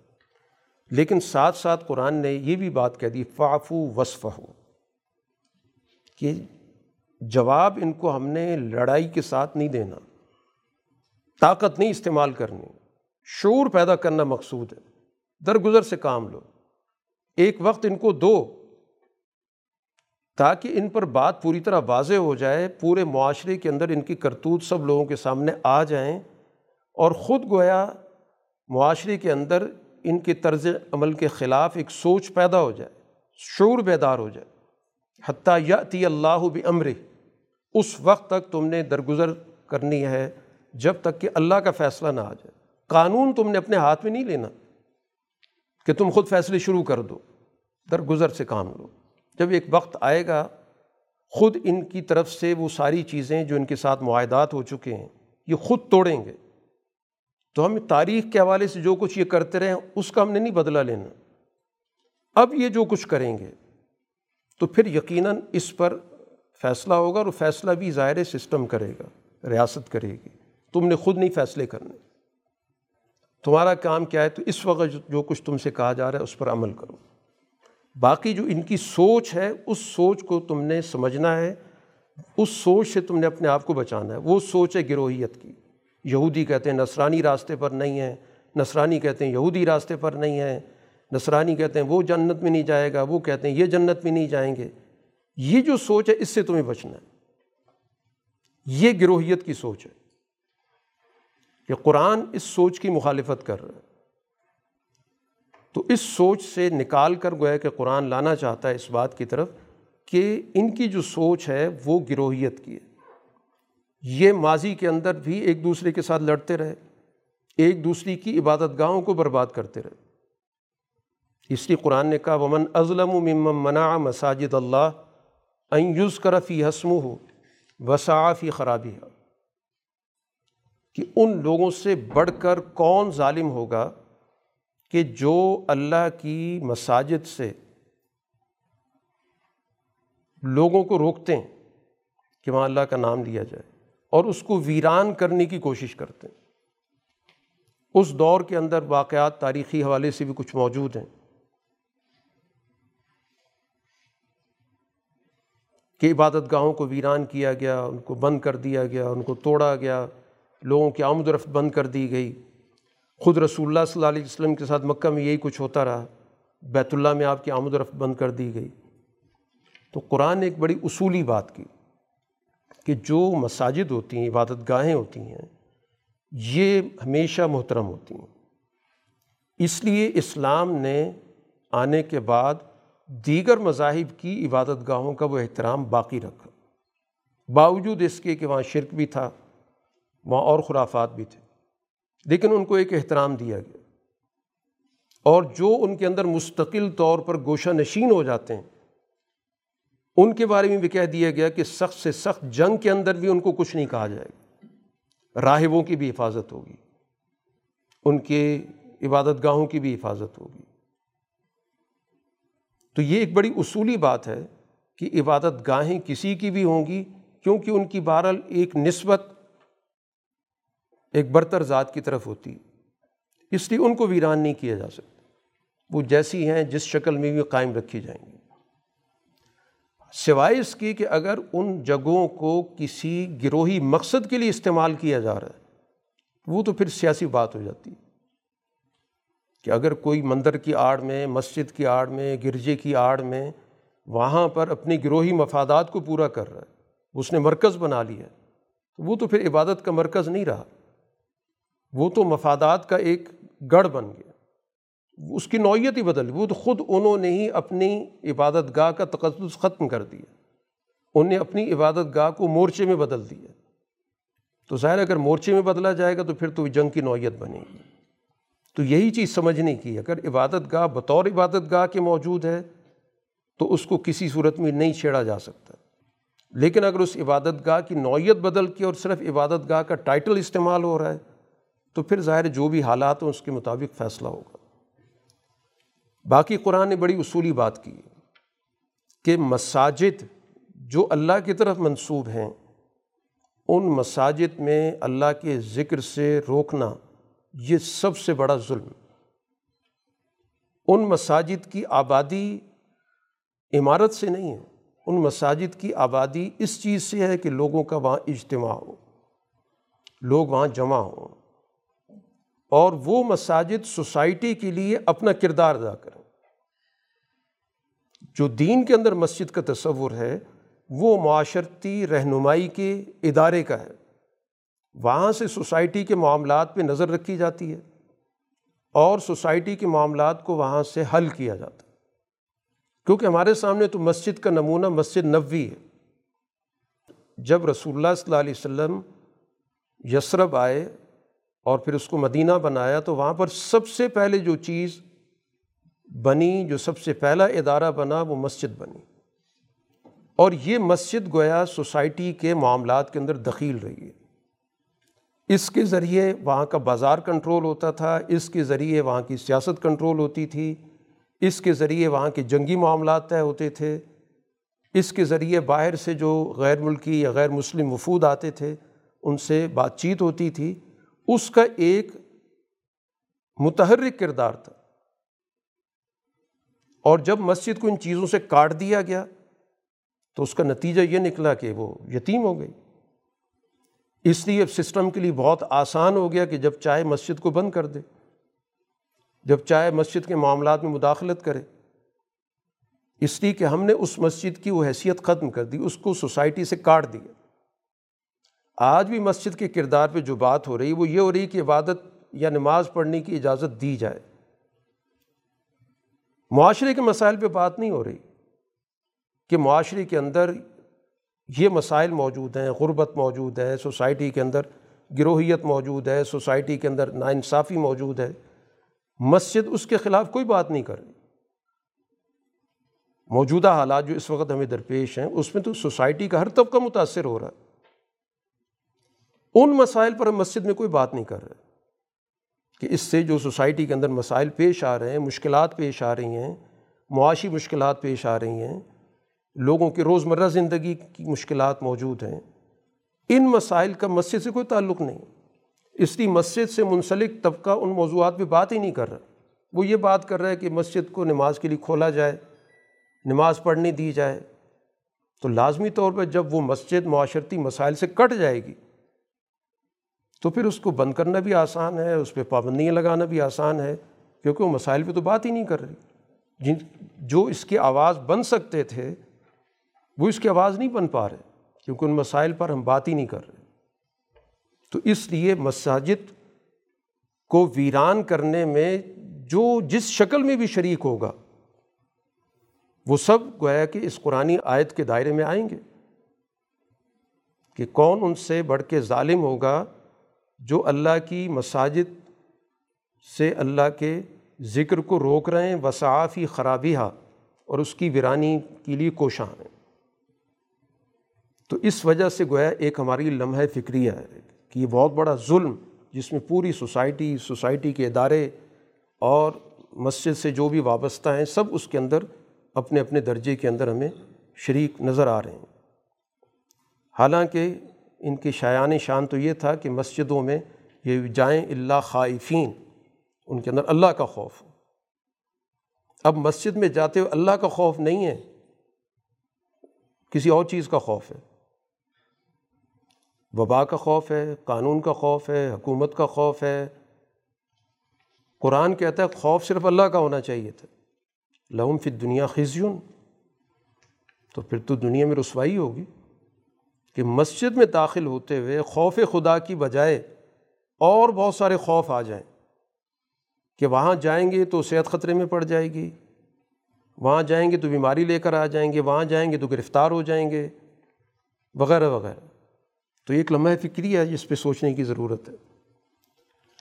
اب یہ ساری گفتگو قرآن حکیم کے تناظر میں ہو رہی ہے، تو اس میں ایک بڑی بنیادی بات، یہودیت کی بات ہوئی ہے، تورات کی بات ہوئی اب یہ سب قرآن کی بات ہو رہی ہے۔ ان سب کا بنیادی مرکزی نقطہ کیا ہے؟ یہ سب وہ ہیں جو اپنے آپ کو ابراہیمی ملت کہلاتے ہیں، ابراہیمی مذاہب کہلاتے ہیں آج کل۔ ابراہیم علیہ السلاۃ والسلام کا درست تعارف بہت ضروری ہے۔ تو پھر ہی فیصلہ ہوگا کہ واقعتاً ابراہیمی ملت ہے کیا؟ کیا یہودی اس پہ پورے اترتے ہیں، مسیحی پورے اترتے ہیں؟ یا مسلمان پورے اترتے ہیں، تو ابراہیم علیہ السلاۃ والسلام سے چونکہ دنیا کے اندر ایک نئے دور کا آغاز ہوا، جس کو ہم بین الاقوامیت کا دور کہتے ہیں، اس کا قرآن نے یہاں ذکر کیا کہ انی جائلو کا الناسی امامہ کہ اللہ نے کل انسانیت کی امامت کے لیے ان کو منتخب کی۔ اور انہوں نے چاہا کہ یہ امامت ان کی اولاد میں ہو، تو اللہ نے کہہ دیا کہ جو ظالم اولاد ہوگی اس کو تو یہ منصب نہیں مل سکتا۔ یہ موروثی منصب نہیں ہے کہ محض وراثت کی بنیاد پر ملے۔ یہ اہلیت کی بنیاد پر ملے گا۔ تو ظلم پیشہ کو تو نہیں مل سکتا۔ تو یہ بات واضح کر دی گئی کہ چاہے کسی کا کسی کے ساتھ کتنا ہی قریبی رشتہ ہو، خونی رشتہ ہو، تو محض خونی رشتے کی بنیاد پر کسی کو منصب منتقل نہیں ہو سکتا۔ اور اس کے بعد اللہ تعالیٰ نے ان کو ایک مرکز کہا کہ اس مرکز کو جو بیت اللہ کی شکل میں اس کو قائم کریں۔ اس موقع پر ابراہیم علیہ السلاۃ والسلام نے اس مرکز کے قیام کے بعد جو دعا کی، سب سے پہلے تو امن کی دعا کی۔ کیونکہ امن ہوگا تو کوئی مرکز ظاہر ہے کہ قائم بھی رہ سکتا ہے، آباد بھی رہ سکتا ہے۔ اور دوسری دعا یہ کی کہ ورژق اہل من الثمرات۔ کہ یہاں کے رہنے والے لوگوں کی معاشی ضروریات جو بھی ہیں پوری ہوں۔ اب یہاں پر چونکہ ابراہیم علیہ السلام سے یہ کہا گیا تھا کہ یہ منصب ظالموں کو نہیں مل سکتا امامت کا، تو انہوں نے دعا کے اندر یہ کہہ دیا کہ رزق ان کو دے جو ایمان رکھتے ہوں۔ تو اس پہ اللہ نے کہا کہ نہیں، کافروں کو بھی دنیا کے اندر تو رزق ملے گا۔ رزق کے اندر تو یہ فرق نہیں کیا جا سکتا۔ تیسری دعا یہ کی کہ اس مرکز کو سنبھالنے والی ایک جماعت پیدا کر وہ من یتینہ امت مسلمت اللہ اور ایک دعا یہ کی کہ اس جماعت کی رہنمائی والا ایک قائد پیدا کر رسول اللہ صلی اللہ علیہ وسلم کے لیے یہ دعا ہوئی۔ قرآن کہتا ہے کہ یہ جو راستہ ہے یہ ہے عقل اور شعور کا راستہ۔ یعنی سوسائٹی کے اندر امن کا قیام، سوسائٹی کی تمام معاشی ضروریات کو پورا کر کے ان کو معاشی طور پر خوشحال بنانا، سوسائٹی کے اندر ایک اجتماعیت کا قیام اور سوسائٹی کے اندر اس اجتماعیت کے لیے ایک باشعور قیادت کا ہونا، یہ اصل میں چار بنیادی اصول ہیں جو ابراہیم علیہ السلاۃ والسلام کی اس دعا کا، اس مشن کا خلاصہ ہے۔ اس کو قرآن کہتا ہے، یہ ہے عقل کا راستہ۔ اور اس سے جو بھی انحراف کرے گا، وہ احمق ہے، بے شعور ہے۔ ومن یرغب عن ملت ابراہیم اللہ من صفیہ نفسہ ملت ابراہیم سے جو بھی منہ موڑے گا، وہ در حقیقت بے شعور ہے احمق اور ملت ابراہیمی کیا ہے؟ وہ ان چیزوں کا نام ہے۔ کہ سوسائٹی کے اندر امن کا قیام، سوسائٹی کے اندر معاشی وسائل سے استفادے کا ایک عادلانہ نظام، سوسائٹی کے اندر ایک باشعور اجتماعیت کا ہونا اور سوسائٹی کے اندر اس باشعور اجتماعیت کے لیے ایک ایسی قیادت جو ان کی بھرپور رہنمائی کرنے والی ہو۔ جو قرآن حکیم نے ذکر کی، قرآن کی تلاوت، آیات کی حکمت کی تزکیہ، تعلیم، یہ ہے ملت ابراہیمی تو گویا اس ملت ابراہیمی پر خود فیصلہ کر لیا جائے کہ تورات والے پورے اترتے ہیں یا انجیل والے پورے اتر رہے ہیں یا اس وقت رسول اللہ صلی اللہ علیہ وسلم کی جماعت پوری اترتی۔ اور پھر اسی کے ساتھ ساتھ ملت ابراہیمی پر ایمان لانے والوں کے لیے چونکہ رسول اللہ صلی اللہ علیہ وسلم کی اب بیست ہوئی تو ان کی زبان سے کہلوایا جا رہا ہے کہ اب تم لوگ کہہ دو کہ ہمارا ایمان سب پہ ہے۔ ہم گروہی سوچ کے لوگ نہیں، ہم ایمان اللہ پہ رکھتے ہیں۔ جو کچھ ہم پہ نازل ہو رہا ہے، جو کچھ ابراہیم پہ نازل ہوا، جو کچھ اسماعیل پہ نازل ہوا، جو کچھ اسحاق پہ نازل ہوا، یعقوب پر نازل ہوا، ان کی اولاد پر نازل ہوا، موسیٰ پہ، عیسیٰ پہ علیہ السلام، ان تمام انبیاء پر جو کچھ بھی نازل ہوا ہمارا سب پہ ایمان ہے۔ لا نفرق بین احد۔ ہم کوئی تفریق نہیں کرتے کہ اس کو مانیں، اس کو چھوڑیں۔ یہ ہماری سوچ نہیں ہے۔ ملت ابراہیمی پر ایمان کا تقاضا یہ ہے کہ ہم ملت کے تمام انبیاء کی تمام وحیوں پر بغیر کسی تفریق کی ایمان رکھتے ہیں۔ اب یہ ایمان جس کا بھی ہوگا وہ ہدایت کا ایمان ہوگا۔ فعن آمن و بمسلی ما آمن تم بھی فقد تدو جس طرح تم ایمان لے کر آئے، اگر یہ بھی ایمان لے آتے ہیں یہ بھی اعلان کر دیں تورات والے بھی کہ ہم بھی ان سب پہ ایمان لاتے ہیں۔ ہدایت یافتہ ہیں۔ کوئی گروہی لڑائی تو نہیں ہے۔ لیکن اگر یہ منحرف ہوں گے تو فنما ان فی شقاق، وہ تو پھر اختلاف کر رہے ہیں، جھگڑا پیدا کر رہے ہیں۔ اب اس مقصد کے لیے، ملت ابراہیمی کے لیے جو سب سے بڑا جو بنیاد، جو مرکز تھا، وہ بیت اللہ کا تھا۔ اب اس ملت کے لیے یہاں پر ذکر کیا گیا کہ اللہ تعالیٰ نے اس کے قبلے کے طور پر فیصلہ کیا۔ رسول اللہ صلی اللہ علیہ وسلم ابتدائی دور میں بیت المقدس کی طرف رخ کر کے نماز پڑھتے رہے۔ تقریباً سولہ سترہ مہینے آپ نے بیت المقدس کی طرف رخ کر کے نماز پڑھی۔ ایک تو اس سے بتانا مقصود یہ تھا کہ رسول اللہ صلی اللہ علیہ وسلم کی بیست عالمگیر بیت المقدس کی طرف بھی آپ نے رخ کر کے نماز پڑھا گروہی سوچ کے ساتھ آپ نہیں آئے۔ حالانکہ بیت اللہ موجود ہے۔ اس کے باوجود آپ نے بیت المقدس کی طرف رخ کر کے نماز پڑھی۔ اور دوسری بات، مدینہ کے لوگوں کو بھی پیغام، جو یہود تھے، ان کو بھی پیغام دے دیے کہ آپ کی سوچ گروہیت سے بالا تر ہے۔ اس لیے سولہ سترہ مہینے مدینہ کے اندر آپ نے بیت المقدس کی طرف رخ کر کے نماز پڑھی۔ لیکن چونکہ آپ عالمگیر نبوت کے ساتھ آئے تھے تو بیت المقدس تو ظاہر ہے کہ ایک خاص دور کی، ایک خاص علاقے کی شناخت رکھتا ہے۔ اس کی عالمگیر شناخت نہیں ہے۔ عالمگیر شناخت بیت اللہ کی ہے، کیونکہ ابراہیم علیہ السلام نے اس کو قائم کیا۔ اور آپ پر جو ایمان لانے والی امت ہے، اس کو اللہ نے امت وسط بنانا تھا۔ معتدل امت۔ اس کے لیے ضروری تھا کہ بیت اللہ کو بنایا جائے۔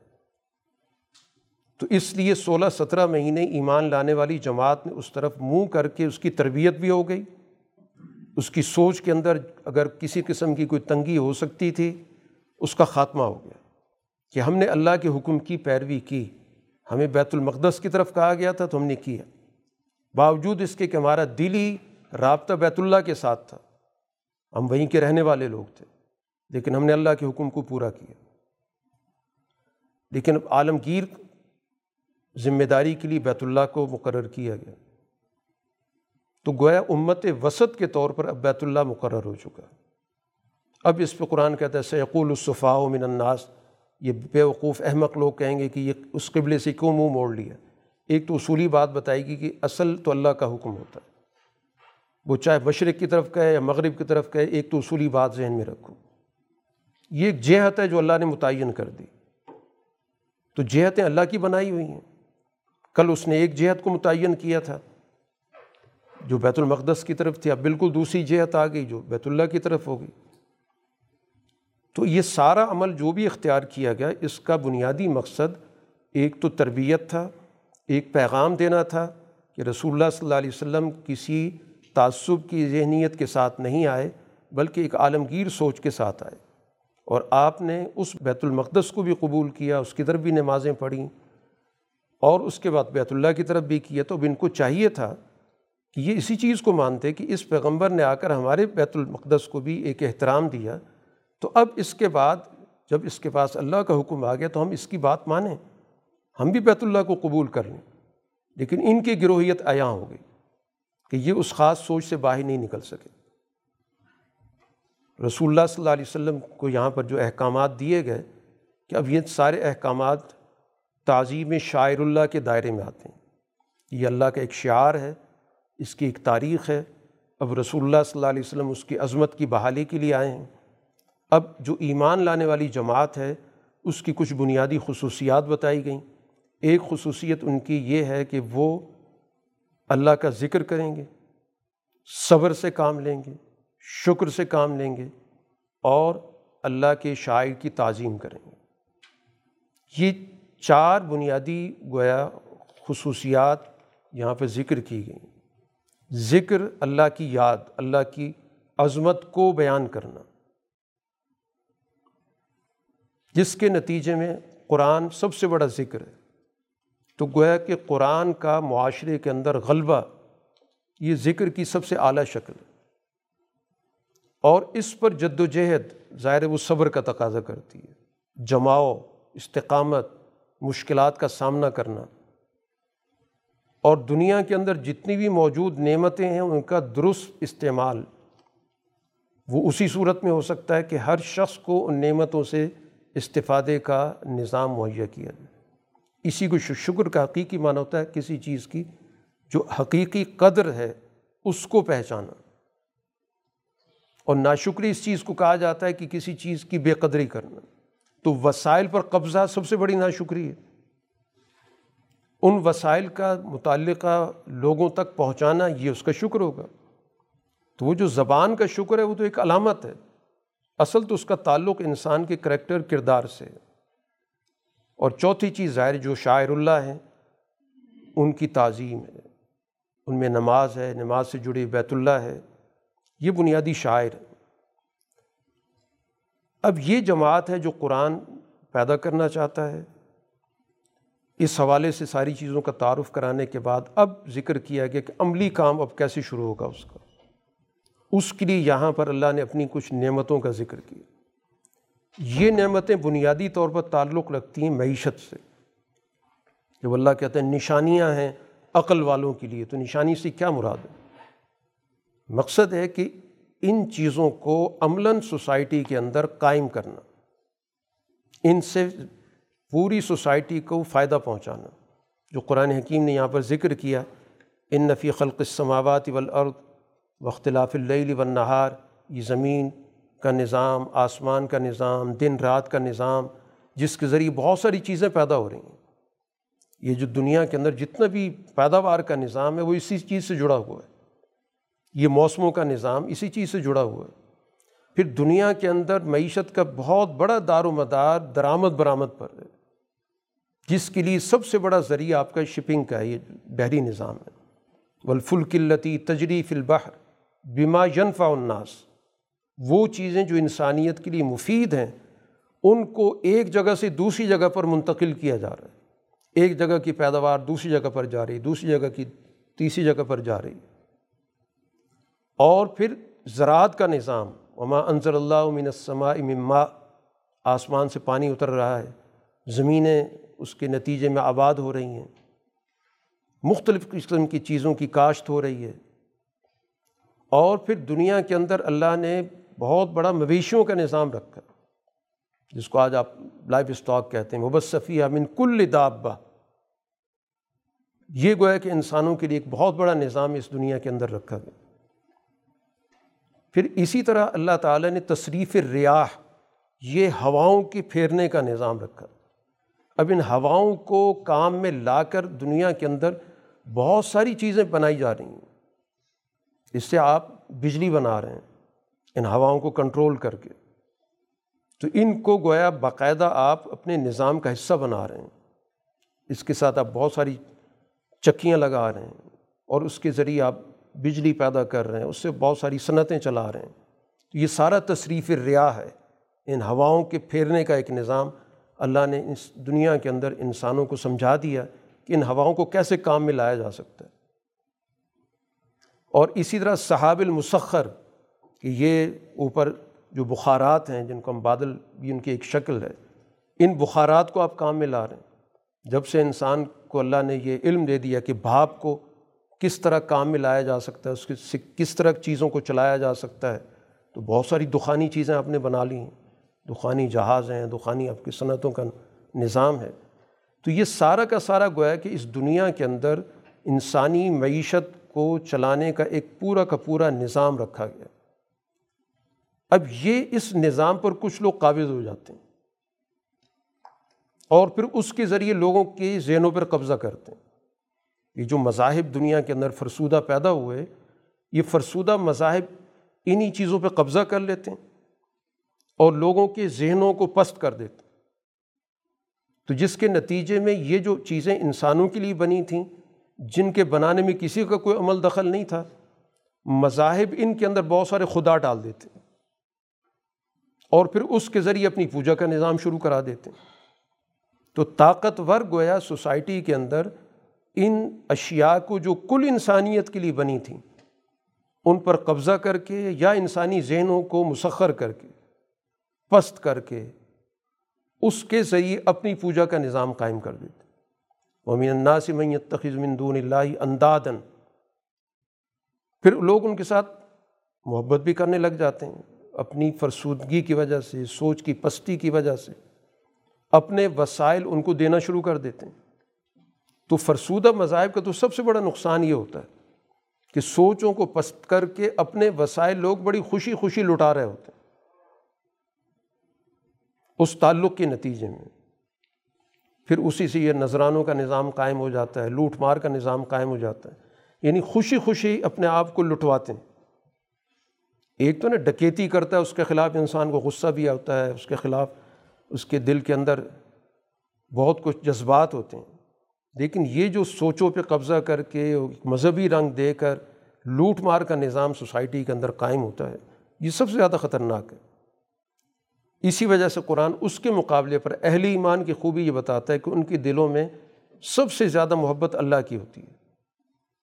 وہ ان تمام چیزوں کو مسترد کر دیتے ہیں۔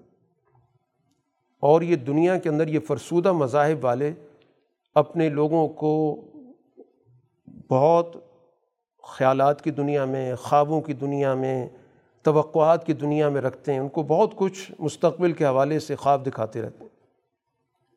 لیکن جب مشکل وقت آتا ہے، تو ان میں سے کوئی کام نہیں آتا۔ اس دنیا کے اندر بھی کام نہیں آتا اور آخرت میں بھی نہیں آئے گا۔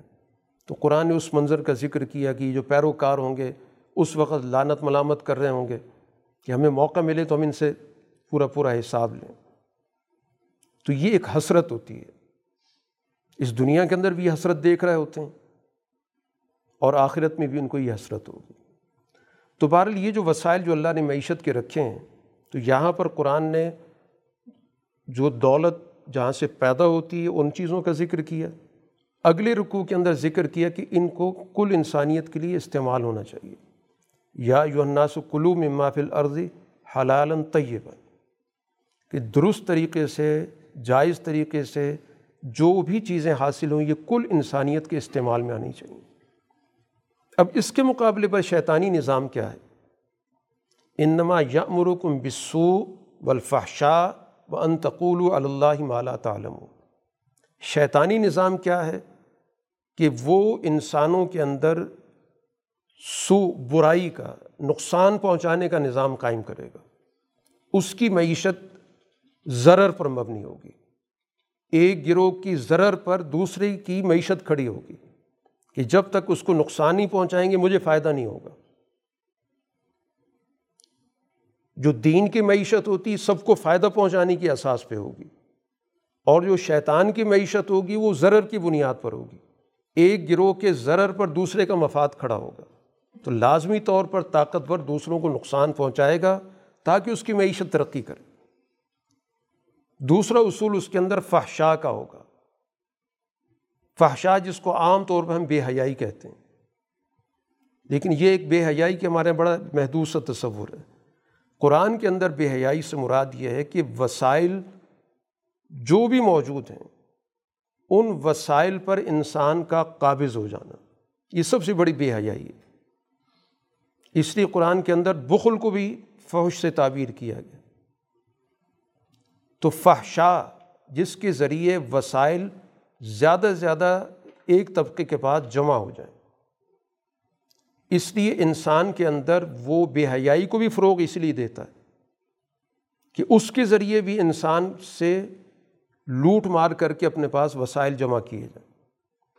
تو بے حیائی کی جو بھی شکل ہوگی، اس کا مقصد وہ معیشت، جس معیشت کو ہم ضرر کی معیشت کہتے ہیں۔ جس کو آپ غیر پیداواری معیشت کہتے ہیں۔ تو یہ غیر پیداواری معیشت کی جو بھی شکل ہوگی وہ فاشا ہوگی۔ وہ بے حیائی کی معیشت ہوگی۔ وہ انتقول اللہ مالا تعلمون۔ تیسری بات جو شیطان کرتا ہے خود ساختہ مذہب بنا دیتا ہے۔ یعنی اللہ کی طرف ان چیزوں کی نسبت جو اللہ نے نہ کہیں نہیں، جو لوگ جانتے ہی نہیں ہیں، ان کو مذہب کے نام سے پیش کیا جاتا ہے۔ تو یہ گویا کہ وہ معیشت ہے جو شیطانی معیشت ہے۔ اور اس کے مقابلے پر جو دین کی معیشت ہے، وہ حلال اور طیب کہلاتی ہے۔ یعنی جس میں کسی کو کوئی ضرر نہیں پہنچایا جائے گا، جس میں کسی کی ضرورت سے، کسی کی خواہش سے فائدہ نہیں اٹھایا جائے گا، اور جس میں خود ساختہ طور پر اپنے تاوان، اپنے ٹیکسز لوگوں پر نافذ نہیں کیے جائیں گے۔ اب اس کے لیے ظاہر بات ہے کہ دینی معیشت وہی بیان کر سکتے ہیں جو دین کو صحیح صحیح بیان کریں گے۔ دین کے نام سے کچھ لوگ ایسے بھی ہوتے ہیں جو دین کی کچھ احکام کو چھپا لیتے ہیں۔ جن کو قرآن کہتا ہے، ان الزین یکتمون ما انضل اللہ من الکتاب کہ اللہ کی کتاب میں سے کچھ چیزیں چھپا لیتے ہیں۔ اور اس کتاب کا باقاعدہ سودا کرتے ہیں۔ وہ یشترون نبی سمن قلیلہ یعنی وہ گویا مذہب کو معیشت بنا لیتے ہیں۔ جب مذہب معیشت بن جائے گا تو پھر لازمی طور پر یہ دیکھا جائے گا کہ کون سی بات ہمیں فائدہ دے سکتی ہے جس سے زیادہ ہم لوگوں سے فائدہ اٹھا سکتے ہیں اور کون سی بات ہمیں نقصان دے سکتی ہے۔ تو جو چیز نقصان دے سکتی ہے اس کو چھپا لو۔ اور جس کو فروغ دینے سے ہم زیادہ سے زیادہ لوگوں کے مذہبی جذبات کو کام میں لا کر فائدہ اٹھا سکتے ہیں، اس کو زیادہ سے زیادہ ترویج دو۔ لیکن تھوڑے سے مفاد کی پیچھے، تھوڑے سے مفاد ہی جو وقتی طور پر فائدہ حاصل ہو جاتا ہے۔ قرآن کہتا ہے، جو بھی اپنی کتاب کے ساتھ یہ اشر کر رہے ہیں، یہ لوگ اپنے پیٹوں میں آگ بھر رہے ہیں۔ اور ان سے نہ اللہ کوئی گفتگو کرے گا، نہ ان کو کسی طور پہ پاک کیا جائے گا۔ ان کے لیے دردناک عذاب ہے۔ کیونکہ ان لوگوں نے اشترب الضلالت بالہدا انہوں نے ہدایت کے بدلے میں جانتے بوجھتے گمراہی کو خریدا ہے۔ ان کو پتہ ہے ہدایت کیا چیز ہے۔ لیکن مفاداتی سوچ کے تحت انہوں نے گویا ہدایت کے بدلے میں گمراہی خریدی ہے۔ مغفرت کے بدلے میں انہوں نے عذاب خریدا ہے۔ تو یہ گویا کہ ان کا طرز عمل ہے جو بھی اپنی کتاب کے ساتھ مفاداتی سلوک کر رہے ہیں، اس کو اپنی معیشت کے لیے، ذاتی گروہی معیشت کے لیے استعمال کر رہے ہیں۔ قرآن کو اللہ نے حق کے ساتھ نازل کیا اب اس کتاب کے اندر جو بھی اختلاف کر رہا ہے، تو ظاہر بات ہے کہ وہ بہت دور جا رہا ہے۔ تو یہ گویا کہ یہ جو چند رکو ہمارے آج پیش نظر تھے اس کا جو بنیادی موضوع تھا وہ یہی تھا کہ قرآن کیا چیز ہے، اس کی کیا تاثیر ہے، کس طرح کا وہ معاشرہ قائم کرنا چاہتا ہے اور اس کے مقابلے پر کون کون سے رویے ہیں جو ایک سچی کتاب کے ماننے والوں میں پیدا ہو جائیں تو ان کے اندر فرسودگی پیدا کر دیتے ہیں، مفاد پرستی پیدا کر دیتے ہیں، ان کو سچے دین سے دور کر دیتے ہیں۔ اور اصل ملت ابراہیمی کیا ہے؟ اور وہ ملت ابراہیمی جب معاشرے کے اندر اپنا سسٹم قائم کرتی ہے، تو پھر اس کے کیا نتائج ہوتے ہیں؟ تو اب یہ ساری گفتگو در حقیقت اسی لیے قرآن نے کی ہے کیونکہ اس سورہ کے ذریعے سوسائٹی کا عالمگیر نظام سمجھانا مقصود ہے۔ اسی وجہ سے اس سورہ کا جو بنیادی موضوع بتایا جاتا ہے، وہ بین الاقوامی نظام کا قیام ہے۔ الخلافت القبرا ایک عالمگیر خلافت کا نظام۔ اور یہ کوئی محض خود ساختہ بات نہیں ہے، بلکہ عہد اول میں خود رسول اللہ صلی اللہ علیہ وسلم نے ایک صحابی کو محض اس بنیاد پر گورنر کے منصب پہ فائز کیا کہ اس کو سورہ بقرہ اچھی طرح یاد تھی اور اس کو جانتا تھا۔ اب اسی سے آپ اس رشتے کو تلاش کر لیں۔ کہ سورہ بقرہ کا علم رکھنے والا گویا سوسائٹی کے نظام چلانے کی صلاحیت رکھتا ہے، اس بنیاد پر اس کو ایک علاقے کا عامل یا گورنر مقرر کیا۔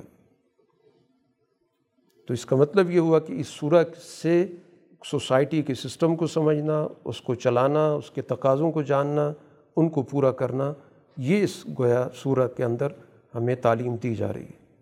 واخر دعوانا الحمد للہ رب العالمین۔ الحمد للہ رب العالمین ولاقبۃ للمتقین والصلاة والسلام على رسوله محمد وآله وأصحابه أجمعين ربنا آتنا في الدنيا حسنة في الآخرة حسنة وقنا عذاب النار اے اللہ قرآن کا صحیح فہم عطا فرما، ہمارے شعور میں اضافہ فرما۔ اس مہینے کی برکت سے ہمیں قرآن کو سمجھنے کی اور اس کی بنیاد پر اپنے اخلاق کی تعمیر کی، اس کی بنیاد پر معاشرے کی تعمیر کی، اس کے اساس پر نظام کی تعمیر کی سوچ عطا فرما۔ مطلوبہ صلاحیت ہمارے اندر پیدا فرما۔ اس مہینے کی برکتیں عطا فرما۔ تمام رکاوٹوں کو دور فرما۔ مشکلات آسان فرما۔ ہماری جائز حاجات کو پورا فرما۔ صلی اللہ تعالیٰ علیہ خیر خلقی محمد والی و اصحابی اجمعین۔